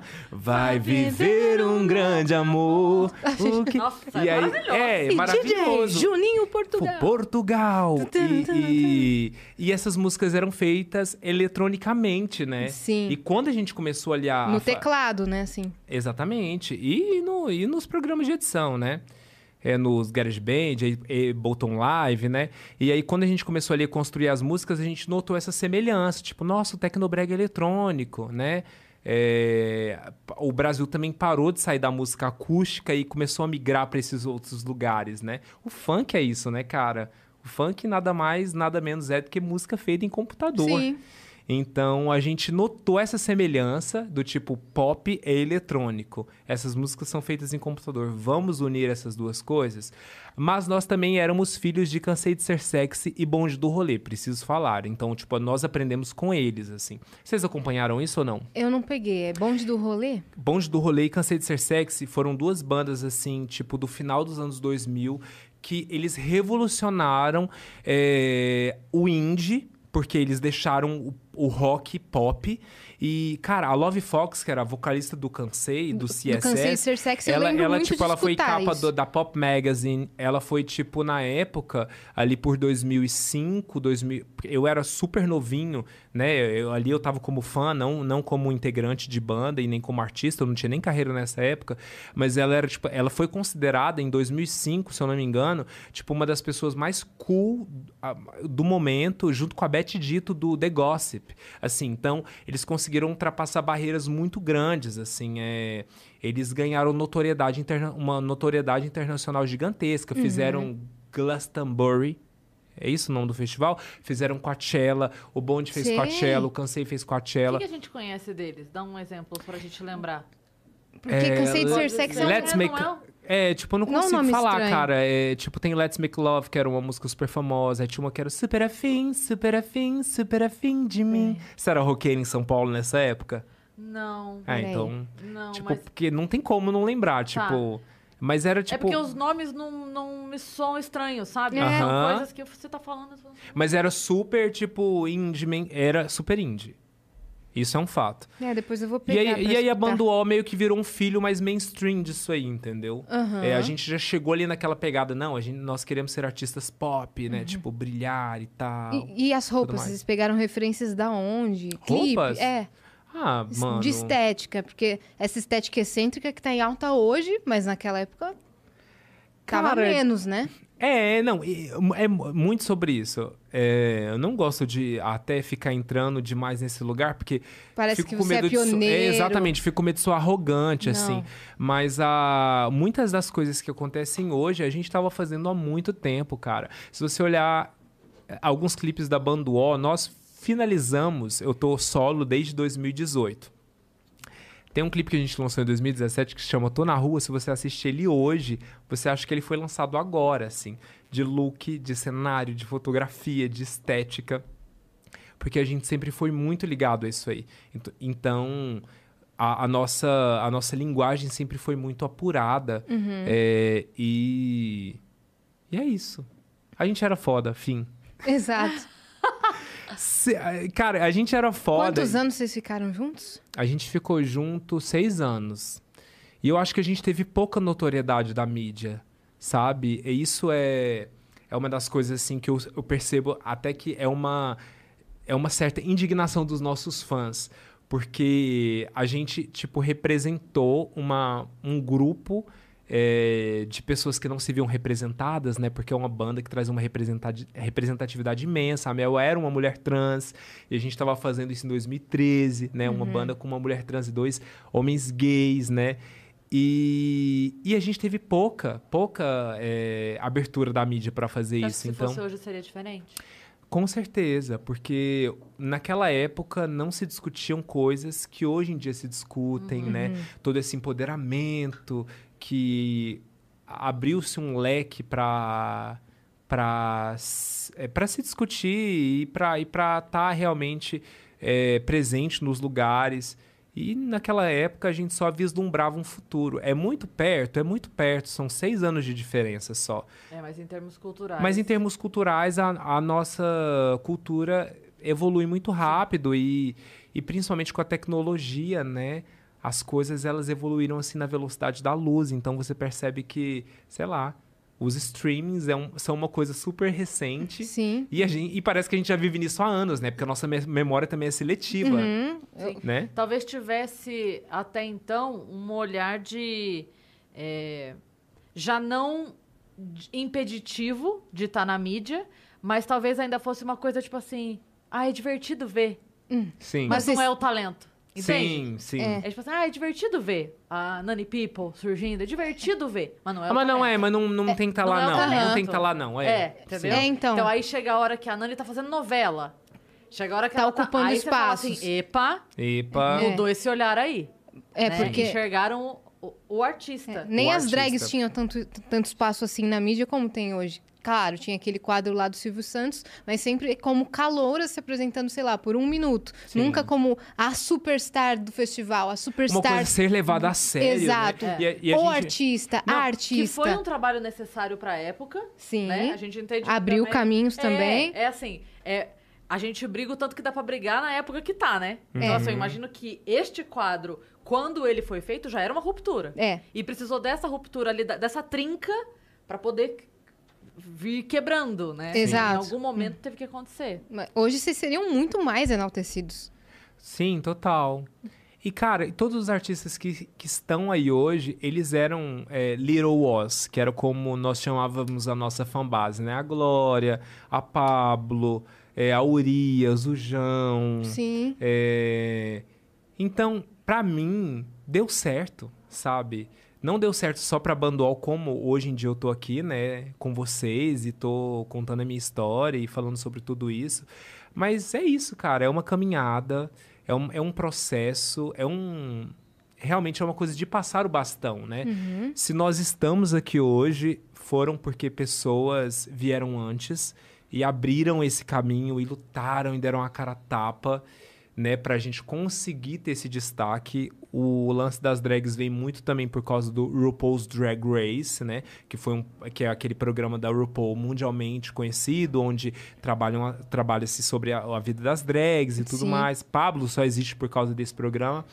É, e é isso. É uma evolução que vai acontecendo e são novos lugares que a gente vai ocupando, porque esses lugares também são nossos, né? O que eu sempre falo é nós temos que estar em todos os lugares, porque se você pode estar e se você pode estar, eu também posso. Então, é sobre isso. É sobre ocupar e isso não está 100% ainda resolvido e esse preconceito ainda existe, mas estamos aí avançando. A gente falou sobre isso aqui, eu não lembro, bem no comecinho do Venda, a gente teve um papo sobre isso, que assim, é muito foda e você vai entender muito bem isso porque você veio de uma cidade do interior do país, como você disse, né? Não é no interior do estado, é o interior do país. A gente falou com a É. Carol Biazin. Sobre o eixo, né? Uhum. É que assim, quando a gente tá no eixo, no, no Rio São Paulo, né? E você é, convive com todo tipo de orientação sexual, religiosa, política, e você convive com as pessoas e tem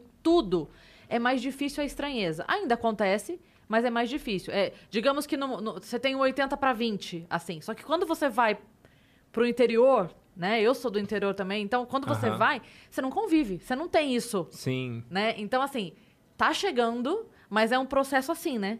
E o Brasil é imenso. Então, você Brasil é imagina imenso. isso começar a correr pra chegar, sabe? É, é aquela barreirinha que, opa, ano a ano, trabalho a trabalho, música a música, banda a banda, novela a novela, aos pouquinhos vai chegando, mas é muito, é, né? É um trabalho muito, assim, De, de, de- é um trabalho de que... Minucioso, né? pessoas. É. De grão em grão. É. É, e ban- Ah, pode falar. Não, o que eu ia falar é isso. Imagina se eu tivesse, sei lá, com 11 anos, vendo todos os artistas que existem hoje, sabe? O quanto a minha cabeça não estaria muito mais es- expandida. Sim. Representatividade É, é. monstra, né? Exato. Então, os próximos aí vão chegar só os Megazord, Sim. E É, Isso faz muita diferença pra criança que tá assistindo, né? Claro. Totalmente. né? Na minha época eu achava que se eu falasse alguma coisa, eu era o filho do capeta, né? Você vai pro inferno, caralho. Só Hoje de dia, escutar não. diva pop já, Eu- já era uma, nossa, eu- era uma gente- estranheza, né? Britney, eu não podia falar que eu gostava da Britney. Porque era, era isso. Tipo, se você gosta da Britney, você é um grande viado. E eu não podia falar, né? Isso era um problema, né? Isso era um problema. Imagina hoje uma criancinha de 9 anos vendo a Pablo, vendo eu, vendo Glória, vendo todo mundo E falando dança, que e copia a coreografia. Cala a boca, eu sou maravilhoso e vamos nessa e bola pra frente. É, É. sobre isso. E, e banda Wall estralando, e sua família tava como sobre isso? Cara, cara não, né? Girl. Ah, pode ser cara também. É porque é, o cara é, cara é tipo um, um velho, é tipo um É. velho, né? Véi. É. É, é que assim, meu pai, ele, ele faleceu antes desse boom todo acontecer. Isso foi uma coisa assim traumática, porque era um grande pai, mas ao mesmo tempo também me tirou é, e me livrou desse machismo todo que eu poderia vir a me interromper. Então, tipo, a minha mãe, ela sempre foi uma super mãezona que é, que aceitou, assim, falou: vamos embora, tipo, é isso que você quer fazer, tá tudo certo. A minha mãe era aquela mãe que eu chegava assim, na quarta série, é, falava, mãe, eu sou da equipe roxa. Ela falava, vamos pintar seu cabelo de roxo, compra lá o papel crepom. Caramba. É, e pintava meu cabelo de roxo, eu chegava assim na quarta série na escola com cabelo roxo. E isso, Tipo, é isso cara. que você quer, então veste a camisa. Exatamente. Encara. Tipo, chegue, seja diferente, eu não vou te interromper. Isso foi muito importante pra eu ser quem eu sou O hoje. papel da mãe é muito importante, né? É muito A importante. Nani veio aqui. E eu já conheço ela há muitos anos, eu sei da relação linda que ela teve com a mãe. E, e ela falou aqui que é, a, a Nani ainda era um menino, né, na Aham. escola, quando as professoras começaram a perceber. E aí ela contou que a professora chamou a mãe e falou: a gente precisa conversar porque seu filho é doente.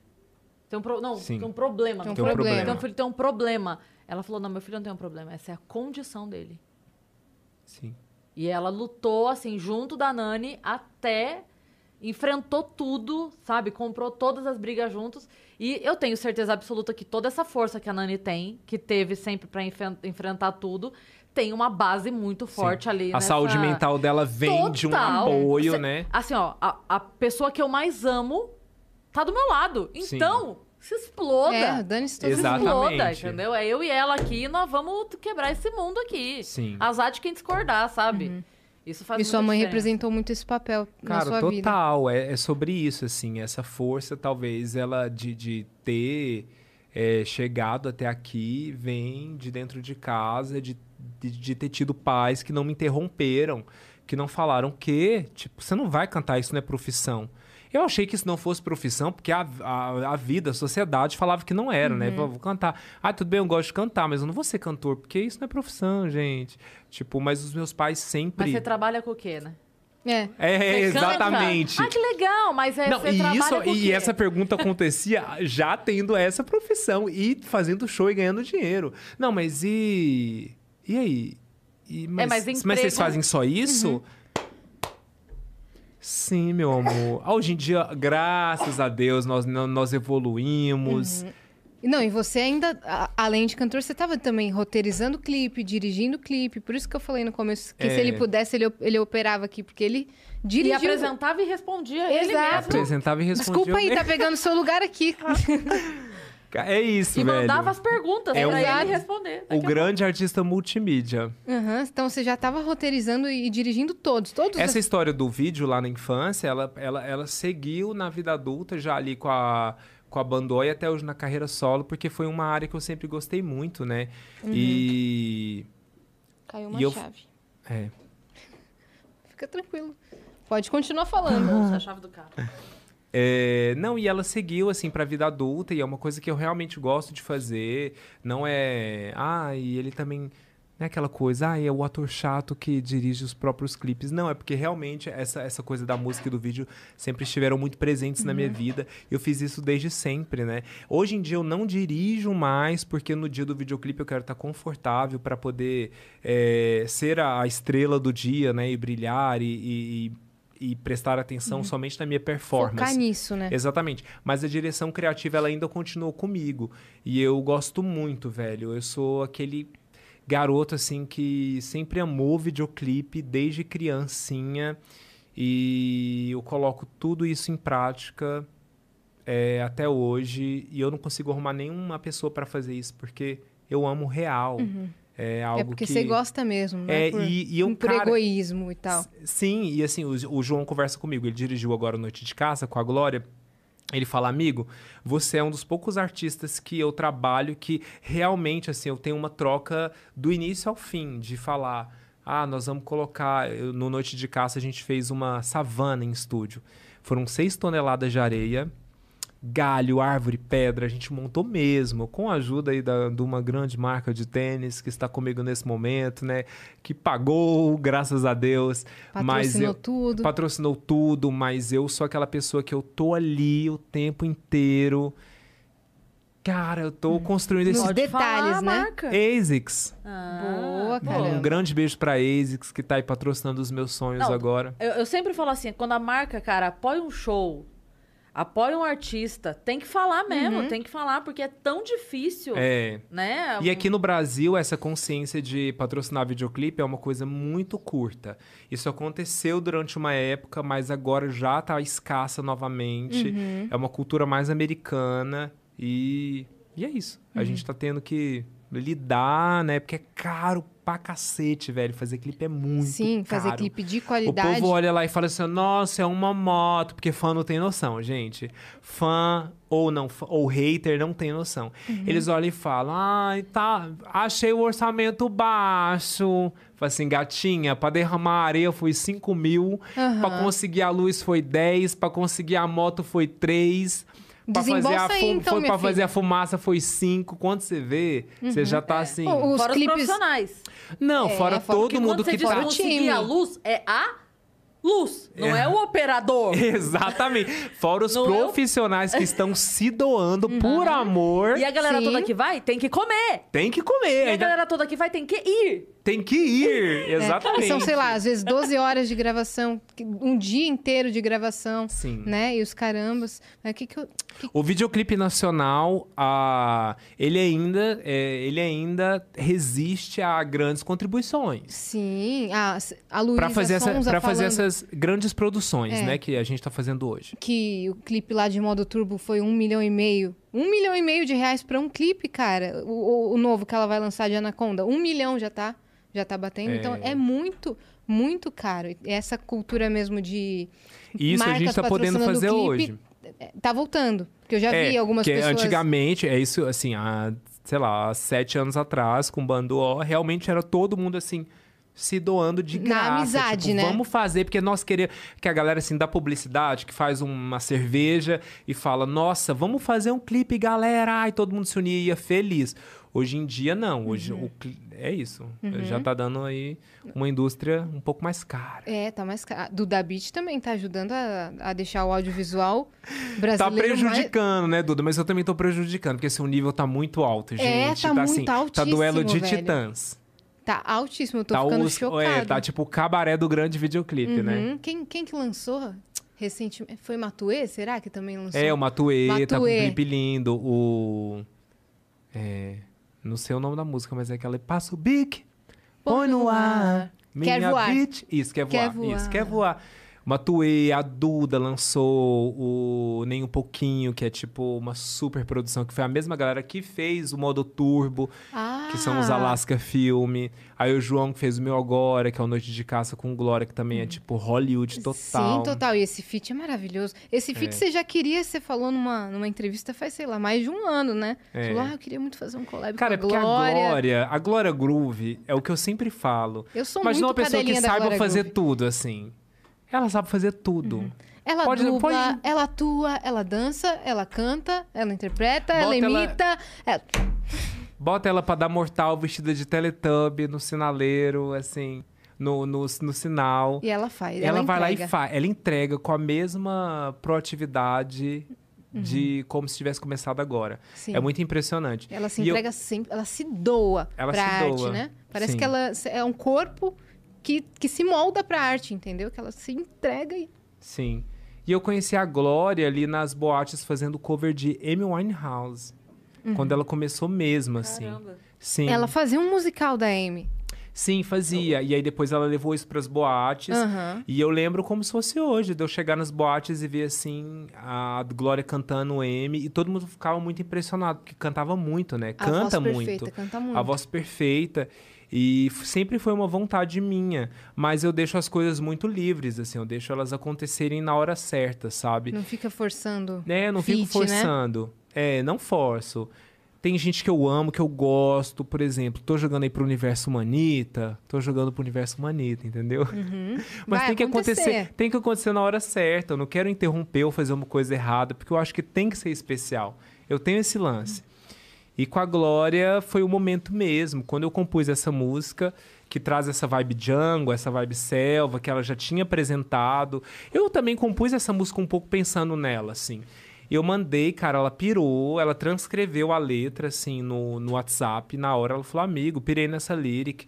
Tá, vou pensar em algo. Quando ela mandou a parte dela, eu fiquei em choque. Falei, cara, tipo, é isso, Glória Groove, você pode entregar o que você quiser. Ela vai fazer melhor. Sim. Ela- R&B, pagode, funk, rap, todos os estilos. Exatamente. E. E, o foi feat rolou super, né? E rolou super, e veio na hora certa, e química total. Mas conta do momento da sua carreira solo. Você não chegou a falar da virada. Tipo, Sim, acabou falei- a banda UO. É. E aí, cada um foi pro seu lado, acabou bem. Acabou, tipo assim, é que a gente chegou muito naquele momento onde. Cara, eu tô com muita vontade de fazer xixi. Vai lá. Gente, mas que pausa dramática! Eu posso João ir lá? Kleber, por favor, João Kleber. É aqui? A gente acabou Tadinho. de segurar a audiência por mais 15 minutos Ah, ó, aqui. Em nossa defesa, a gente Não é- falou pra ele viu? que ele podia ir a hora Não, que ele vocês perceberam. Eu não tô louca. Assim, ó. Então, na verdade é que a gente acabou. Eu preciso muito É. fazer xixi. Gente, eu tô com muita Nossa! vontade de fazer xixi. Caramba! Nossa senhora! Ó, o só segredo está na caixa. Ele se prostituiu pra comer cheeseburger. vai deixando o like, se inscreve no canal do Vênus, ok? E é Nossa, isso que a eu gente tô- tem. Eu tô eu- assim. E eu, eu falei pra ele, ó, se você quiser ir ao banheiro no meio, é só Não, é ir, que- tá? ah, o É. jeito. Você terminou bem? Então, na verdade é que a gente tava no momento. Eu preciso fazer xixi. Preciso muito fazer xixi. Eita, entra. A top term se entrasse agora vendia. Foi uma pausa dramática. Olha, uma pessoa que sabe fazer televisão. Exatamente, não, Na aqui a Globo, gente fica. Vocês estão perdendo um talento. Fala sério. Ai, meu Deus do céu. E aí, o que, que vamos contar pras pessoas sobre É, a acho- nossa vida nesse momento? É, então, a gente tá meio que sem, sem novidade pro Vênus. É que a gente aproveitava pedir voto, agora já É, a gente pedia voto, mas a gente perdeu, né? Mas muito obrigada a todo mundo que votou na gente. O que a gente pode lembrar é que quem tiver na live nesse momento e ainda não for inscrito no canal está muito errado na sua vida. Nossa, por que, que você não tá inscrito, É velho? isso, tem que escrever. Por que, que você não segue a gente lá no Twitter agora e no Tá Instagram? quanto? Tá 420 já? Tá? 420 mil? Caramba, orgulho do Monark. É. Orgulho do Monark. 4 e 20. É isso. aí. Caramba. Já passou? Do 4, 4, tá 4 e 20 redondinho? Tá. Ah, temos que dar um print nisso pra mostrar pro Monark. Chama ele. Chama ele pra comentar esse feito do vento. Se, É. é, se falar isso pra ele, ele vai querer comemorar essa... Que a gente comemora os, os redondos, né? Tipo, Sim. 200, 300, 400. Ah, tem uma coisa pra falar que a gente Conta. esqueceu. O que que a gente Não, esque- a gente Não, esqueceu que essa semana a gente teve aniversário. A gente... 26. A gente não comemorou. Não. Que dia foi dia 26? 26, Foi domingo. domingo? A gente não comemorou. É. Que isso? Eu lembro Oito meses de projeto. Terça. Acho que foi na terça que a gente tá tão louca que a gente Caralho, nem... passou o dia 20, a gente não... 26 a gente não... Que geralmente a gente faz bolo, salgadinho e tal. Passou. Oito meses de Vênus, hein? E nosso estúdio vem aí. a gente Uma sempre... hora chega. Vem aí, hein? Tá vindo aí. Segura que uma hora vem. Olha quem voltou. Ah lá. Olha quem chegou. Pelo Tá amor aliviado? de Deus. Nossa, gente. Foi Tadinho, um cara. Foi tudo. Que assim, eu, eu ia responder, mas na minha cabeça eu tava assim, nossa, tô apertado, tô apertado. E você pensando, será que eu falo? Será É, que eu... será que eu falo? Ai, meu Deus. Não, foi maravilhoso. Foi Mas, Perfeito. mas ainda bem que no início ali, antes da gente começar, vocês me deram essa opção. Porque senão eu ia ficar aqui, ó, Uhum. segurando. Eu tenho que render, render. Estamos em É. casa aqui. Não, Falamos é. até pra você. Se quiser comer, a gente dá um É. toque e a gente pede o negócio. É, aí você tava me falando da carreira solo, né? Isso. Cara, a gente já tinha seis anos de banda, assim. Então, quando a gente.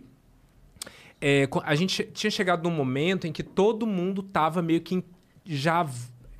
Já assim, se, se dispersando, já meio que voando. Fim de festa. Exatamente. A gente já tava assim, ah, cada um já saia com, com seus amigos, no final de semana cada um já tinha o seu rolê. Uhum. Começamos morando junto e quando via já tava encontrando pra fazer show, sabe? Ah, tá. Era um amor, era um amor muito grande, mas também a Banduó sempre foi um pensamento temporário pra todos. Ninguém achou que ai, a Banduó vai ser uma coisa que a gente vai estar aqui velhinho em cima do palco. Não. Uhum. Pô, não três- era uma banda, era uma festa.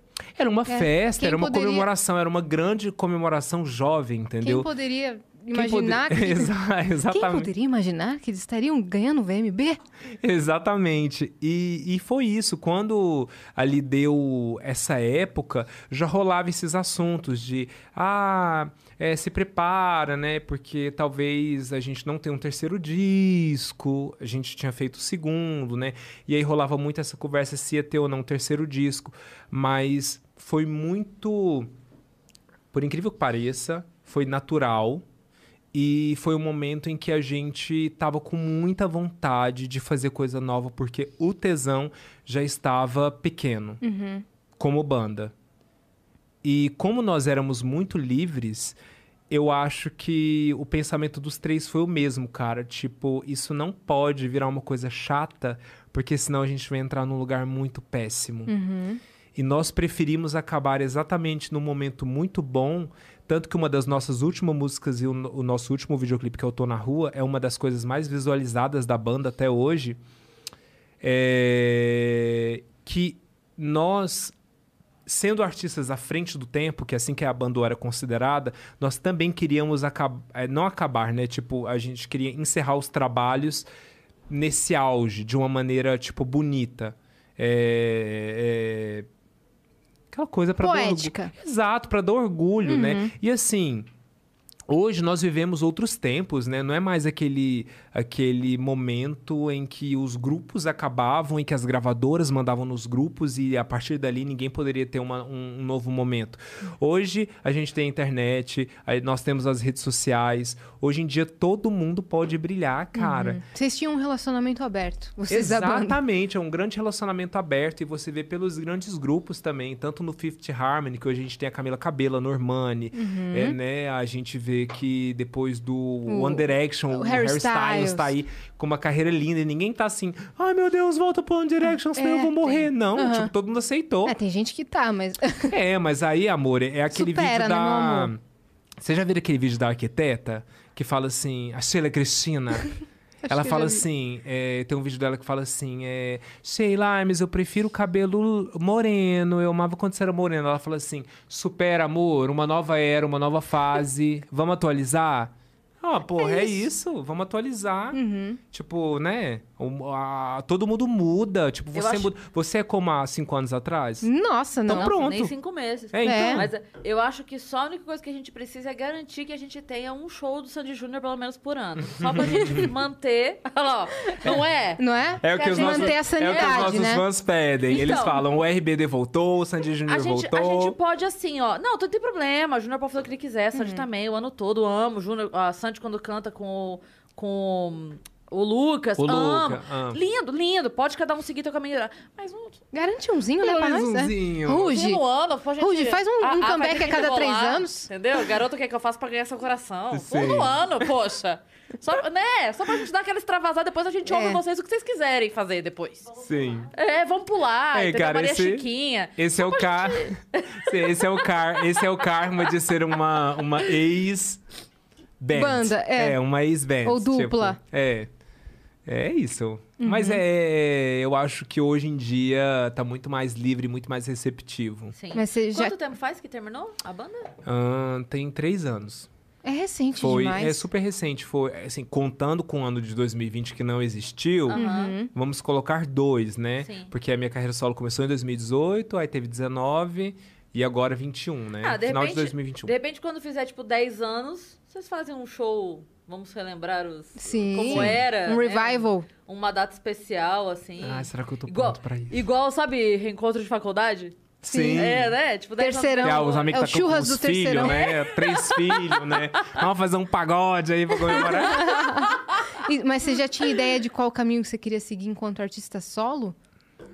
No início, é, rolaram algumas dúvidas, assim, mas é porque eu sempre fui isso aqui. E sempre ficou muito claro pra mim. Tanto que ali, a- quando eu saí da Bandó, surgiram até algumas perguntas. Nossa, mas você tá fazendo a mesma coisa que a banda fazia. Primeiro, que eu não acho que é a mesma coisa. E segundo, que eu sempre fui esse diretor criativo, né? Tinha a sua essência ali na Exato, banda. e eu sempre conduzi os caminhos, né? Eu sempre. é, é, os meninos tinham muitas colaborações, né? Eram três artistas é, incríveis, mas eu, eu era meio que o, o- a pessoa que falava assim: nossa, gente, agora vamos por aqui, Eu vamos nesse caminho aqui. agora, Tá. Beleza. Boa. Então, quando eu fui pra carreira solo, eu meio que. Cara, eu fui nesse rolê aí e foi muito. Não é que foi fácil, porque foi duro, cara. Principalmente subir no palco e enfrentar um show sozinho. É, foi uma coisa muito dolorosa pra mim ali em 2018. Mas eu precisava seguir em frente, porque é isso, a vida é desse jeito e ela acontece dessa forma. Mas eu sou esse cara que gosta de fazer música pop e sempre fez isso. Então. E eu também sou muito cla- esclarecido, assim, com, a- com as minhas. Com, as minhas, com os meus gostos. Sim. Eu não, eu não me questiono muito. Aham. Meu, até porque quando é uma coisa que eu não curto, eu é- é- a minha cara fica nítida de que eu não tô me sentindo confortável com aquilo, né? Uhum. Então eu só fui. Eu só olhei pra frente e falei, vamos embora, vou fazer o que eu gosto e é isso, e eu tô aqui. Qual que foi a virada, assim, enqu- enquanto artista solo? A música que falou, cara, agora... Teve a primeira, que foi Privé, que na Sim. época eu achava que nem era, mas hoje em dia. Nossa, eu Hit. vejo. É, tipo, muitos plays e muita adoração. E onde eu cheguei pra cantar, rolou mega. Tem até algumas coisas que são muito interessantes, que são assim, quando você tá vivendo a parada, você acha que aquilo é. Talvez não seja 100% é, impactante ou importante. Você não sabe a relevância que. Exatamente. Você não sabe a relevância que É, aquilo Por tem. exemplo, o Vênus aqui, como a gente faz segunda a sexta todos os dias há oito meses, cara, às vezes a gente não tem a proporção. Por exemplo, você falou que seu amigo ontem Exatamente. assiste e falou que tá grande pra caramba e a gente não tem essa ideia. A gente tava concorrendo no Porque Miau. você tá vivendo a parada, A gente entendeu? concorreu no MTV Miau, tá ligado? A gente, como assim, o Vênus? Então a gente tá a gente tá vivendo tanto isso daqui que a gente não sabe externamente qual que é o impacto que tá, que tá gerando. Só se a gente olhar de fora, né? Sim. Então você tava bem nesse momento de Exato. Naquela época você achava que Isso é uma coisa que ela que segue, viu? Porque a prosperidade ela vai acontecendo e você sempre acha que quando você tá ali no momento, você sempre acha que, ai não, não é isso tudo não. Uhum. Só que você, você sempre vai dar muito valor um tempo depois. Por exemplo, daqui a alguns anos quando vocês olharem pra você hoje aqui, você vai falar, caralho, tipo, olha quem que a todo gente mundo recebeu. via, tá é, ligado? tipo, a gente, olha quem a gente entrevistava. É, olha pra onde a, gente, onde a gente chegou, não sei, a gente participou de tal coisa por causa do Vênus. É, é uma doideira. Essa loucura. É loucura. Porque quando você tá vivendo, você apenas tá vivendo. Sim. E. Mas tem que tomar cuidado pra não ligar o automático. Sim. né? Isso é uma preocupação, ainda mais você que fazia show pra caramba, Uhum. né? A gente acaba ligando no automático e não vive aquilo que a gente tá fazendo mais. Você Sim. teve esse momento? Eu tive agora na quarentena. Uhum. É, Eu discuti aqui com a minha equipe, né? Que eu não ia falar sobre isso, eu não ia trazer esse tema, porque me traz gatilhos, porque, né? então a gente não 2000 precisa falar sobre Porque, cara, 2020 foi um ano, assim, traumático pra, pra geral, né? Foi, a gente tá agora aí seguindo firme, né? Saindo desse limbo que foi toda essa situação. Mas serviu esse tempo de pausa para eu também resignificar isso, porque eu acho que o automático, ele é muito perigoso. Porque eu acho que não existe jogo ganho. Quando você fala assim, ah, o jogo tá ganho, cara, você vai falhar. Porque é sobre se reinventar o tempo inteiro. As coisas mudam o tempo todo, as pessoas mudam o tempo todo, os ídolos mudam o tempo todo. Sim. Então, você tem que ser muito atento. Os streamings, os, Os números. streamings, é, é, você precisa manter os seus pés no chão e ser atento para não entrar nesse automático e entrar num lugar tipo desconfortável ou que vai te colocar Um negócio de autossabotagem. Exatamente. E, se- e, e esse momento de quarentena foi importante para eu resignificar isso e prestar atenção no que realmente importa. É, é, foi a, a- a lição que eu tirei disso tudo, assim. é, de que a vida ela é muito curta e que você precisa fazer o que você realmente gosta e não só o que te dá view, o que te dá like, o que te dá número. É, é isso, cara. Tem que fazer com amor, tem que fazer com paixão, o que te dá tesão. E se reinventar mesmo, não se sinta e acreditar na parada, mesmo que não seja assim top 1 nos charts. Ah, não é isso que tá rolando agora, mas se você se identifica com essa parada, vai, cria. É isso, cara. Até porque. Ajuda a criar essa cena. Exatamente. Até, porque, até cena. porque muitas vezes o que vai estar no charts, cara, tipo. É o uma que você coisa- vai botar, Exato. É isso. não é? É. É, e é o que você. E, é, e, e ser vanguarda é isso. É você criar uma coisa que vai virar tendência. E foi o, o que eu sempre gostei Uhum. Foi de o- fazer. o seu caso. É, eu nunca gostei de seguir a, a, a regra. Eu sempre gostei de. O que a gente pode criar aí de novo pra virar a tendência do momento? De Isso é ser ousar, né? vanguarda, né? Você gostava de usar. Sim. E corpo sensual surgiu a partir de quem? A Pablo que, que te convidou? Cê- Vocês imaginavam que ia ser esse estrondo, velho? Cara, ca- ni- A sua assim, cara no clipe é muito engraçado. É muito velho. engraçado, né? É. Que eu venho, eu venho com o meu personagem, né? Pá, pá, Ai, pá. papai. Cara, o, o Corpo Sensual, ele, assim, foi o primeiro disco da Pablo, né? Que é o Vai Passar Mal, que é inclusive o refrão dessa música. E ninguém ali imaginava que, que isso aí ia virar o que virou, né? E quando eu fui gravar, eu lembro que a gente gravou lá no quartinho do Gork, que é o produtor da Pablo até hoje, né? Que, foi, que é o produtor de algumas músicas minhas também. A Pablo tá com o time desde o início, Desde o né? início, são os pais dela, é a equipe dela, fiel e firme ali. Ela é muito leal, escorpiana. E quando a gente gravou ali no quartinho, na biblioteca do Gork, a gente jamais imaginava que isso ia tomar, tipo, a proporção que tomou e o que virou. Quando eu gravei essa música, era uma coisa assim, ah, vamos gravar lá, cantar, vamos e tal. Tipo, ela é fã da banda O, tudo bem, vou lá cantar. E aí o negócio foi virando um. Você lembra daquela Eu não espero o carnaval chegar pra ser vadia. Sou todo dia, sou todo dia. Foi música Aí do estourou no carnaval, sem carnaval. prometer. Sim, foi música do, dos hipster do, do, do, do lado B do carnaval, Foi. né? E nisso foi estourando, aí veio o K.O., aí veio sua cara. E quando o corpo sensual chegou, já chegou muito quente ali, né? Tipo, chegou assim no ápice do ápice. E foi uma loucura, velho. Era a gente fazer show assim nos lugares, de eu sair sem sapato, do povo arrancar tufo de cabelo, do, Uhum. de fã seguir o carro. Vem É. Teteu, vem, né? Vem Teteu Vem. Quando a gente foi gravar o videoclipe, a cidade inteira parou e assistia, assim. A gente gravando o clipe do outro lado da... que eles isolaram, tinha um público, assim, uma, uma plateia que... Aquela cena ali que, tipo... Que a Pablo tá descascando a laranja, que eu passo de carro, uma plateia. É muito louca. Que tá- vibe, então, E a meu. gente só curtindo, velho. Vibe indescritível, né? Beijo! A gente assim, achando o máximo. Beijo, beijo a vocês. E trio elétrico, nossa, foi insano. É, vocês cantaram que no agora deu uma carnaval, controlada, assim, ó. A fama continua, né? É, a prosperidade continua, mas né, porque foi um frisson, né? Foi. Foi. Uhum. tipo um. O que que tá acontecendo aqui, velho? Tipo, essa. É que arrebatou muito, né? arrebatou muito. Foi o, e, o, e o Brasil, ele é E não, emocionado. e não né? tocava só na- nas boates ali, por exemplo, nas boates da Augusta LGBTQ. Não tocava Não, tocava, em to- Explodiu tocava no boteco, assim. Eu, to- eu era DJ de casamento, né? Aham. De buffet, de festa de 15. Todas as festas tocava. Todas. Sim. Todas tinha que tocar corpo sensual. E todo mundo dançando. Não tinha um que não. Sim. Sabe? A, a- a tia de 101 anos e, e o cara de 42, todo mundo dançando. e a Vai passar mal. de 5 E a criança de dançando e cinco. se É, a acabando. criança de 5 com toda certeza estava. Com toda Sim. certeza estava lá. Sim. É. Mas não, tinha teve aquela uma coisa, mãe "Ah, que essa perseguiu a música- gente nas gravações. Ela foi em todos os sets. Ela chegou no último set, que era um set que a gente tava se pegando lá no meio do mato, no carro. Aí a tia chegou com os três filhos. Ai, meus filhos. Meus filhos querem tirar foto. Eu falei assim: minha senhora, é a senhora que quer. Não são seus filhos, não. Larga de ser fã, doida, que é você que tá aqui. em Pode falar a cima. verdade. É, Ela alugou as crianças. Ela né? alugou as crianças.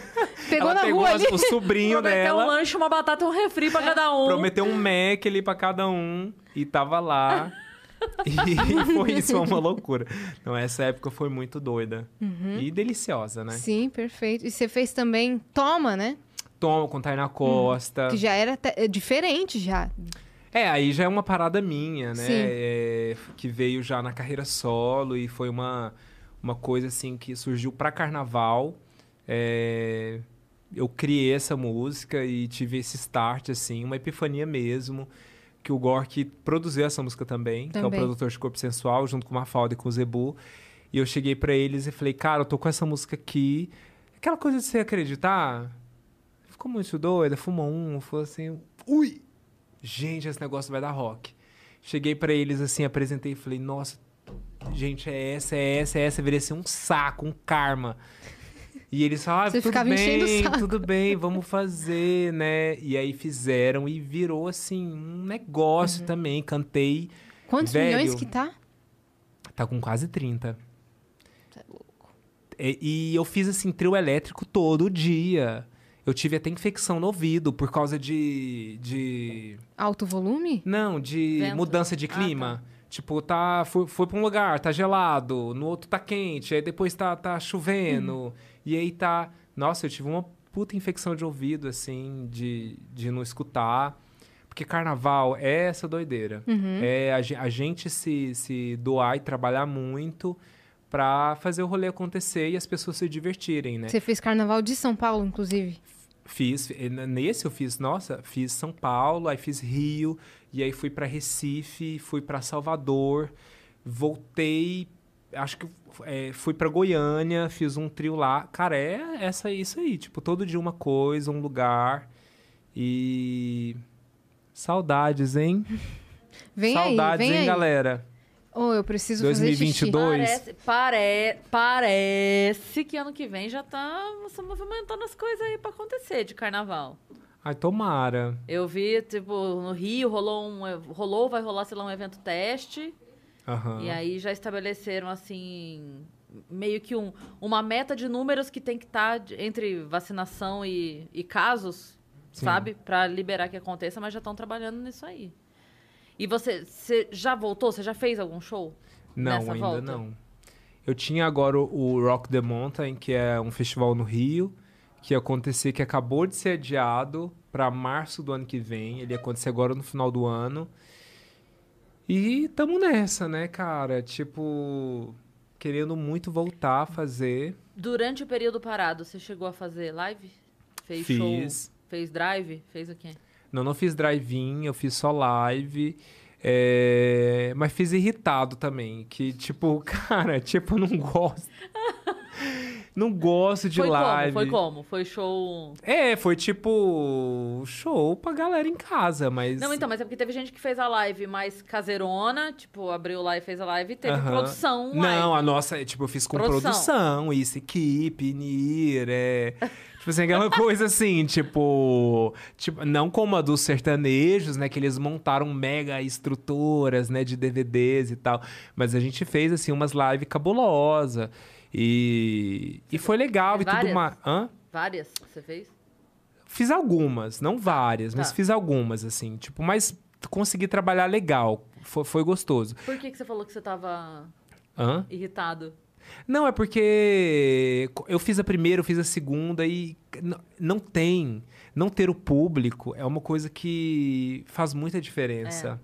Você tá ali cantando e quando você finaliza uma música, cara, não tem um aplauso.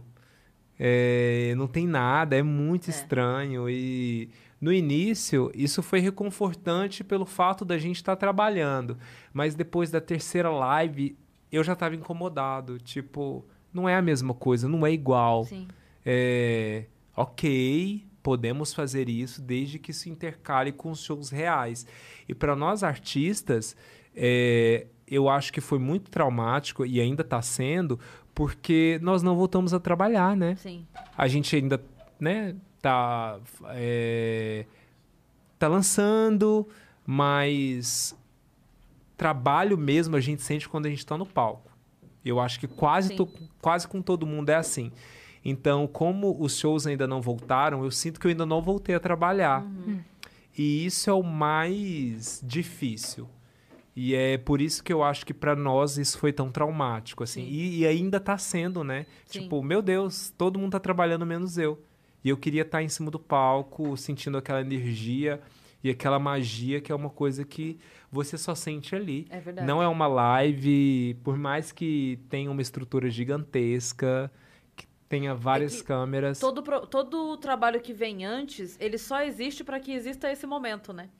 Exatamente. Tipo, a- a- o quebra-cabeça de compor, Uhum, o de quebra-cabeça compor, de criar, de produzir, de Aí, lançar, de, de pra chegar no show e ver as pessoas É, sim. cantando. e Finaliza ali com o show, né? E É. a troca de, de E energia. aí parece que Exatamente. fica meio, poxa, eu tô, sabe, é meio que você limpar a casa toda e não usar a casa, sabe? É meio, Sim. pô, eu tenho o trabalho da casa, de limpar a casa, porque eu quero a minha casa limpa. Eu limpo a casa toda, no final ela tá suja, não vale É, a se pena bem a que- limpeza. Só- os streamings da internet contam muito. O pessoal consumir na internet, te Aham. mandar um feedback positivo pela internet conta bastante. Mas você acaba sentindo mesmo que, cara, eu não tô trabalhando. E, e ainda mais quando você não aparece nas redes sociais, Aham. você sente como se você tivesse invisível, né? Tipo, tá, cara, eu não tô É, fazendo nada. É, foi difícil esse rolê, porque 2020 foi sendo caótico, né? É, to- todas as desgraças possíveis acontecendo e a gente se sentindo obrigado a engajar, a criar e, e- e a, e a existir, né? Fazer É, live. exista na rede social, senão você vai desaparecer. Então, isso tudo, eu acho que para todos os artistas ele foi muito conturbado. É, e, e a saudade dos palcos é a que fica, porque a gente quer estar ali sentindo aquela energia, aquela vibração e vendo as pessoas cantar. Isso, cara, eu acho que é unânime para qualquer cantor, assim. É, tá nos palcos é a realização de tudo e é o momento mais especial de tudo. O que, que você tem escutado agora, assim, de novo, no, no Brasil? O que, que você tem. O que eu tenho escutado? Ahn, uma menina chamada Marina Senna, que fazia parte do Rosa Neon. Que ela, Ela é lançou um Isso, EP agora, ela né? lançou um EP que chama de. É um CD, que chama Ah, um de CD. Primeira. Ela é muito boa. Deixa eu ver o que mais. Ah, eu sou desmemoriado. Eu tenho escutado muito ela. Uhum. Ah, eu tenho gostado muito de um latino também. Latino não, ele é espanhol. E ele já foi rolo e romance da Rosalia, todo mundo conhece, porque é muito famosa, né? Ele se chama Setangana. E ele lançou um disco durante a pandemia que se chama El Madrileño. E é um cara que tá concorrendo agora em diversas categorias do Grammy Latino. E é uma das minhas maiores referências hoje em dia. É um cara que faz um pop maduro, assim, Que do caramba, eu vou escutar. Não conhecia. Escuta, cara, ele e ele é apaixonado por música nacional. É, ele inclui funk, ele, ele inclui de Kevin e o Cris a bossa nova nas canções dele. Uhum. E ele junta com, com todo aquele rolê lá de Madrid, da Espanha. E é uma parada muito. Assim, eu sou cadelinha desse cara. Eu vou Eu- escutar, vou pegar pra Todo mundo que me escutar. pergunta fala, Setangana, Setangana, Setangana. Porque é um popstar da nova geração que eu acho E que, fantástico. e, e que coloca ritmos regionais, né? E que coloca ritmos tipo Nath regionais. Peluso. Tipo a Nath Peluso, tipo a Rosalia. É. Cara, o Setangana, ele fez uma música que ele pegou aquela ah, insensatez que você fez. Ele pegou e chamou o Toquinho. Olha que loucura. Ele chamou o Toquinho pra cantar com ele nessa música. O Toquinho. O Toquinho, cara. O Toquinho, juro. Vocês vão chegar em casa, vai dar play. Chama Comer-te Inteira. Em espanhol. Não sei como se pronuncia. Comer-te inteira. Exato. E aí, e aí, quando eu escutei essa música, e ele ainda colocou um sample de uma garota carioca falando assim, ó, essa mina é um perigo. Quando eu escutei essa música dele cantando a insensatez em espanhol, com um toquinho fazendo backing pra ele, e uma menina carioca falando essa mina é um perigo, eu chorei, eu juro, foi assim, ó. Isso, é, assim, a visão disso pra mim é um prato de self-service. Exatamente. Entende? E é Você isso. coloca a salada, É o um arroz, o prato feijão, a self-service massa. que, ser- que serve sushi. Sim. Isso, a massa, o sushi, a farofa, né? A E aí- lasanha. Isso, tudo aqui, ó. É, o- é total. Exatamente. Uma E- e, miscelância, Ca- E, miscelânea. cara, nós, essa história do tipo assim, que eu vi o Miranda, o falecido Miranda, incrivelmente, falar uma vez que não gostava de pessoas que eram ecléticas. É, na época, eu entendia isso, mas hoje em dia, Epilética. nós somos pessoas ecléticas e epiléticas e nós consumimos tudo, porque uma pessoa que assiste o Vênus está assistindo o outro, que está assistindo a outra coisa, que está escutando um MPB, ele vai pra, pra festa, ele escuta uma rave, ele chega em casa, ele escuta a mãe dele escutando é, um sertanejo. Então, nós somos uma confusão É. e a gente precisa aceitar isso. Uhum. E também porque, assim, eu, eu sempre falo isso. Falo, cara, tem... a- cada música tem seu momento.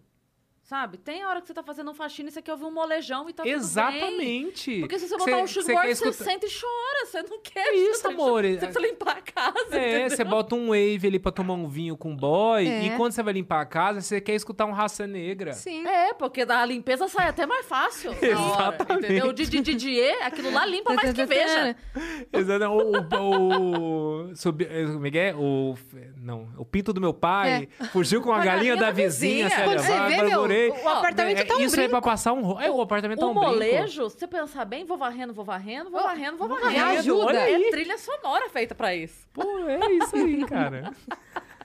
Mas é isso. É e aí a gente tem sobre, um momento é que a gente sobre. tá. Você tá no carro, tá de boa, pegou uma estrada, aquele pôr do sol, você bota a musiquinha ali, tá curtindo, pá. Você tá na mesma estrada, três horas depois, morrendo de sono, cara, você bota um ruge. Exatamente, um Porra, ragatanga, pau, ó, bum. você acorda, mas não tem Red Bull que seja melhor que isso. Exatamente. Entendeu? Bota o NX0, começa a gritar. "Ah!" E lembra da, É. da adolescência, E né? aí você. Então eu acho que cada música tem o seu. sua função social. Sim, eu também. Né? Totalmente. Aham. Pegar É, a playlist Essa do história Spotify. de uma coisa só e de uma. E de, oh, eu gosto de rock. Ah, não, gente, eu sinto muito, você ficou velho, hein, cara? É. Você ficou muito velho. Vai tomar a terceira dose. É, O vai cara tomar só a terceira escutou rock. dose. Só escutou Vai escutar rock João Gomes, que a tá aí, vida ó. inteira. É, Quero tomar, quero tomar uma cachaça e escutar João Gomes, João gente. O rei da Gomes. pisadinha. Me, me desculpa. verdade, né? Então, Esse como é que forró você de vai? vaquejada aí tá, tá em É. alta também, né, cara? É. É o momento Uhum. e, e é isso, é sobre evoluir, é sobre a nossa música ela vai estar em lugares diferentes o tempo todo. E tem que ocupar E os tem que espaços ocupar, mesmo. velho. E vai ter funk lá no, no- É Grammy, né? No Grammy. É, vai ter funk no Grammy, E sim. vai ter. Vai. Nossa, uma da- um dos maiores ritmos que nós temos, né? É, exato. Você mencionou o Grammy Latino agora. Próximo passo aí é mirar no Grammy. Que Você falou que mirou, você mirou no VMB com a banda UO. E o Teteu? Eu tô mirando aí em lugares altos, mas preocupado sempre em fazer o que eu gosto e fazer o que eu quero, Uhum. porque Sem pensar em número e essas coisas. É porque eu trabalho de forma orgânica, né? Certo. Eu tenho uma, uma grande equipe, eu tenho uma grande empresária, mas a minha carreira, ela é, ela é uma carreira orgânica, porque eu sou um artista que gosto e quero ter a liberdade de fazer o que eu quero. Eu não quero seguir o modelo de- das rádios, eu não quero é, que alguém chegue pra mim e imponha o que tem que ser feito. Tanto que a minha última música é um reggaeton. Eu sei que o reggaeton não é um ritmo que o nosso país toca, mas mesmo assim eu queria fazer um reggaeton. Eu vou fazer um reggaeton, porque eu acho que arte é sobre isso. É sobre fazer o que você gosta e sobre fazer o que você quer. E a minha equipe e a minha empresária me deixam muito livres para eu poder voar. E construção e principalmente fanbase é uma coisa que nem todo mundo tem e você constrói com muita dedicação e com anos de carreira, cara. Então eu acho que é muito mais sobre ser sólido e ter um público que vai estar ali sempre para te ouvir, para te acompanhar, do que ter um hit que estourou e amanhã ninguém vai lembrar qual é o seu nome. Ter um hit é legal? Óbvio, eu quero ter um hit. A minha próxima música é um hit. Não, não tô fora dessa, mas eu Pra acho manter isso. eu acho que não é só sobre isso, é sobre você ter um público que te acompanha, que te ama, que te admira, porque eu penso sempre muito nos meus ídolos, eu me baseio neles, sabe? É como é, eu olho pra eles e falo, é, é- é dessa forma que eu quero ser. Eu olho pra Rihanna e falo, é sobre isso, cara. Fenty Beauty, volume 3. Mas a gata vai lá e continuar faz... fazendo álbum, né, Teteu? Claro. Ah, tá. Continuar fazendo álbum, não é eu, já tive parar. uma, eu já tive uma linha de bolsas, hein? De bolsas e pochetes. que Eu vou me, enveredar aí pelo mundo da moda, que eu amo também. Mas, brincadeira, né? É, Sem sair mas da assim, música, não, mas né, assim, o amor? que eu quero dizer é que, cara, olhe para os seus ídolos, seja como eles, que Uhum. vai dar tudo certo. O- E o seu... você. Nossa! Não, eu só ia completar aí, porque você pode estar sendo, nesse momento, a imagem de alguém que vai surgir daqui a 20 anos. Exatamente. Que nesse momento tem 4, 5 e tá lá ouvindo falando, eita. Total. E que me mandam DM diariamente e eu respondo. Que eles mandam, né? Fala, eu sou fã, eu me inspiro em você e eu quero ser como você. E são garotos super jovens, de 14 anos, Que de fofo. 15 Incrível. anos. É, e que falam, nossa, é isso, cara. Eu sei que isso aqui é uma ponte que nós estamos criando né, novas expectativas, novos sonhos, novos lugares para as próximas gerações que vão vir muito mais fortes e muito mais conscientes desse lugar que elas podem ocupar. Perfeito. Eu ia perguntar do seu bigode. foi, foi de caso pensado ou você simplesmente um dia deixou e falou, hum, gostei? O meu pai tinha bigode, um grande bigode, que eu odiava quando eu era criança, mas depois que eu fiquei adulto eu gostei. E. Ou Fred Mercury? Foi, foi- não, foi, foi assim, foi simplesmente eu tenho uma cara comum. Eu me via dessa forma, falei, nossa, eu tenho uma cara comum. Aí quando a banda UOL surgiu, eu falei, cara, eu preciso ter alguma coisa diferente. Porque eu tenho uma mulher linda aqui na banda e eu tenho um louro lindo. O que, que eu vou fazer? Eu vou deixar um bigode. E foi exatamente isso que eu fiz. Eu queria um símbolo. Uhum. E deu Totalmente. certo. Deu muito certo. É, Ficou perfeito. sim. Você pensa em Matheus Carrilho, você pensa já no E bigode. essa história do Fred Mercury, cara, já me levou pra longe, sabia? Que a Fox, eu fui pra. e em 2018, a Fox me levou pra Londres pra fazer a divulgação Do do. filme. Do Bohemian- Remelic, é. Do, do filme do Fred Mercury. Aham. Eu fui pra lá, eu conheci Bohemian os Rhapsody. É. Eu conheci os estúdios. É, eles levaram Que influência. demais. Incrível, né? Eles levaram influenciadores, cantores de todas as partes do mundo é, para acompanhar e fazer essa pré-produção do filme. Então a gente, tipo, foi nos estúdios. é, eu tirei foto vestido de Fred Mercury com kimono. Que demais, cara. E as pessoas falavam da, da semelhança? Não, fala o tempo todo. Assim, eu não acho que parece. Assim, eu só tenho um bigode, né? Aham. E, uma, e, uma, e grandes dentes. Mas, assim, pequenos perto, perto dos dele, né? É, mas foi um- uma onda lá, porque eu chegava de regatinha e calça jeans e as pessoas já achavam que eu tava vestido. E você tava Falava, com cabelo "Nossa, tipo, preto? tá so-" É, Assim, eu tava com cabelo É, preto na época. Mas eu acho que lembra, sabe? Uhum, O tem estilo. Lembra? É, não é uma coisa que parece, não parece que você é cover dele. Mas Sim. lembra, sabe? Você podia ter o bigode e não parecer. Sim. Parece. Parece. sim. E é rápido. aquela coisa assim, bêbado. Três horas da mas manhã Olhando de longe, Olhando de longe. Não, mas eu, eu, eu amo essa brincadeira. Eu entro Sim. no táxi, eles falam, nossa, é, o Fred Mercury. Assim eu era meu pai. Eu encontrei o Kaysar, gente, essa semana. E ele não sabia quem eu era, assim, acho eu, né? E ele veio e falou assim, ó, Fred Mercury, amo. e eu falei assim, amor, e atualiza, hein? E, e aí, mas aí, quando eu fui lá pra Londres, nossa, foi uma onda, cara, porque... Nossa, eles me vestiram e eles amavam. você parece mais do que o ator que fez. Era o que todo mundo lá falava. Aí, ó. É? É. E eles ficaram muito empolgados. Porque era isso, eu- chegava de regatinha, que eu uso muita regatinha branca, né? Sim. E jeans. E eles falavam, nossa, sua caracterização tá perfeita. Eu falava, não, gente, essa é minha roupa. Não, gente, eu sou assim. Tipo, eu não tô vestido, é. E aí me colocaram um kimono. Foi uma experiência incrível. Foi um trabalho pra legal. Fox. Demais do É. caramba. E você também faz publicidade na- nas redes sociais? Faço muita. É, você alimenta Uhum. bastante isso. Sim. Saquei. Temos uma propaganda falando em Temos, publicidade. acabei de olhar aqui. Ó, o Bruce Link. Ah, Bruce Lee. Aliás, é. Então vamos lá. A gente tem aqui uma propaganda do Cortes Laurents Oficial. É, então eu vou ler para fazer jus aqui a divulgação, tá? Pessoal, para tudo que tá fazendo no dia 4 de outubro ao dia 9 de outubro, postaremos todos os dias Cortes do Vênus Podcast de segunda a sábado a cada hora.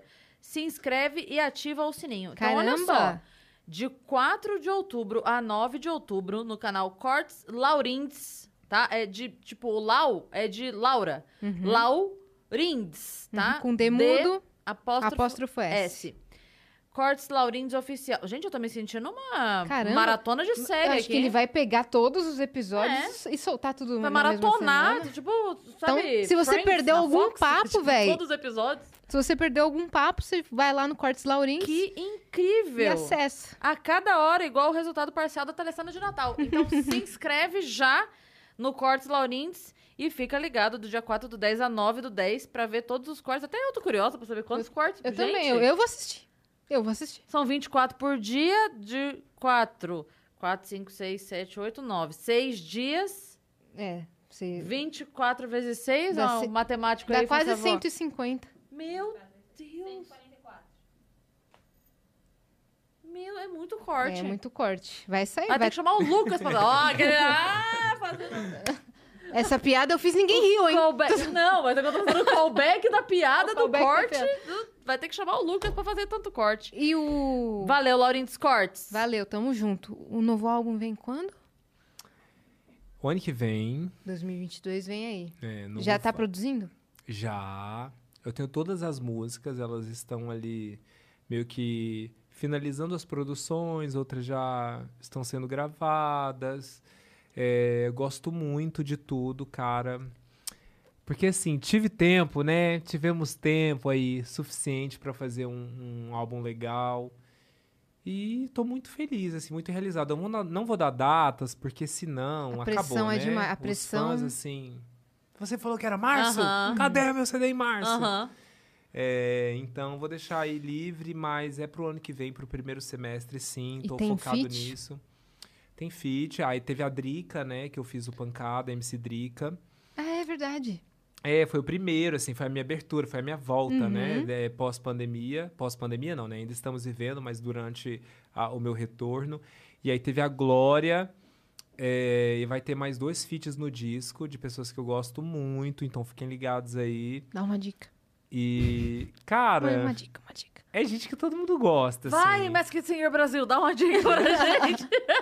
Tô podendo, é tô, tô, tô astronauta? podendo, tô com moral, gente, tô com moral. Vim com a Drica, vim com a Glória, tô com moral. Tá, tá, bom, mesmo. Tá bom. É, tô com moral. E, e é isso, é um disco que tem muitos produtores bons também, tipo, tem o, o Tomás, né? O Tomás Troia, da Duda, tem o Rafinha RSQ, tem o Tai, que também é produtor da Luísa Sonza. É, deixa eu ver, o, o Huxel, que é produtor da Huxel Glória no Groove. Huxel no beat, que fez Noite de Caça. Sim. É, muita gente linda. Eu decidi fazer um disco com muitas pessoas, assim, instruindo todo mundo, né? Hum, É independente? É, Ou é- não, é tipo, eu tô com a gravadora? Alta Fonte, né? Que é, uma, que é um selo. É, eu, que, assim, eu sou um artista independente que não sou independente, porque eu tenho a, toda a equipe né, de, de- de- que uma gravadora propõe, mas eu sou da Alta Fonte, que é um selo alternativo, né? Uhum. Que é o mesmo selo que o Alok tá, né? Que a Duda Beat tá, que eu acho que é o futuro, né, gente? Que é você não ficar preso aí a uma grande gravadora que diz o que você tem que fazer, você trilha o seu próprio caminho Uhum. e tem todas as distribuições possíveis. Muito legal. Falei mal, gente? Não, Tá falou tudo bem. Vai Inclusive, queremos a Loki do, da, e do me aqui matam, também. né? É, o Alok é alta fonte. É, e do da Beat também. E Duda Beat conversar. também. E Baquecho do Blues, assim, os maiores, gente. Os maiores, que nós estão lá. temos. Os maiores que temos. É, e aí eu E tô lá Glória também. e Pablo também estão convidadíssimas. Se- Pra vir aqui? Nossa, Claro. é nosso Tem sonho, vir. cara. Cara, tem Ou que dá um vir. chamado. Eu vou dar um chamado. E a Pablo é tão gente boa, gente Glória também, elas vão vir Amo. aqui. E assim, o gay entrega. Não, né? eu sou O gay cadeirinha. entrega, o gay entrega. Eles, eles Entrega. vão, vocês vão rir, vocês vão chorar, vão Ah, se tenho emocionar. certeza. O entretenimento, deixa pro gay, que o gay vai entregar. É sobre isso, entendeu? Eu não, eu não sei mais de que forma pedir pra elas virem aqui. Não, vai acontecer, vai acontecer. Vai acontecer. Vocês estão, ó, vocês estão só A gente subindo. só men- tá mentalizando aqui, entendeu? É, vai, vai acontecer. mentalizando. Daqui um mês. Ó, Ó. mandou, Ó, hein? Ó, Ó lá. ó eu trazendo, ó eu trazendo. É energia positiva. Sabe essa, essa mesa é perigosa, você É, sabe disso, né? Ela é profética. Ah, pronto. Já aconteceram coisas aqui inacreditáveis. Gra- indicação ao Grammy do Matheus. Vem, vem, vem, vem. Volta aos shows do Matheus. Ó, É isso. amém. É isso. Glória Groove no Vênus. Pablo Vittar no Vênus. Sobre. Venham. Exatamente. Venham. TT, obrigada, cara, por ter vindo. Obrigado, passou gente. rápido? Amei. Passou super rápido, vocês são Foi ótimas. É, Foi é um, é um grande bate-papo informal. É, exato. Às Amei vezes as pessoas têm mesmo. medo, sabia? Não, mas eu tava com um Porque, pouco ai de meu Deus, medo. ao vivo e vai Uhum. que. Mas é, É. tão tranquilinho. Uhum. Gostoso.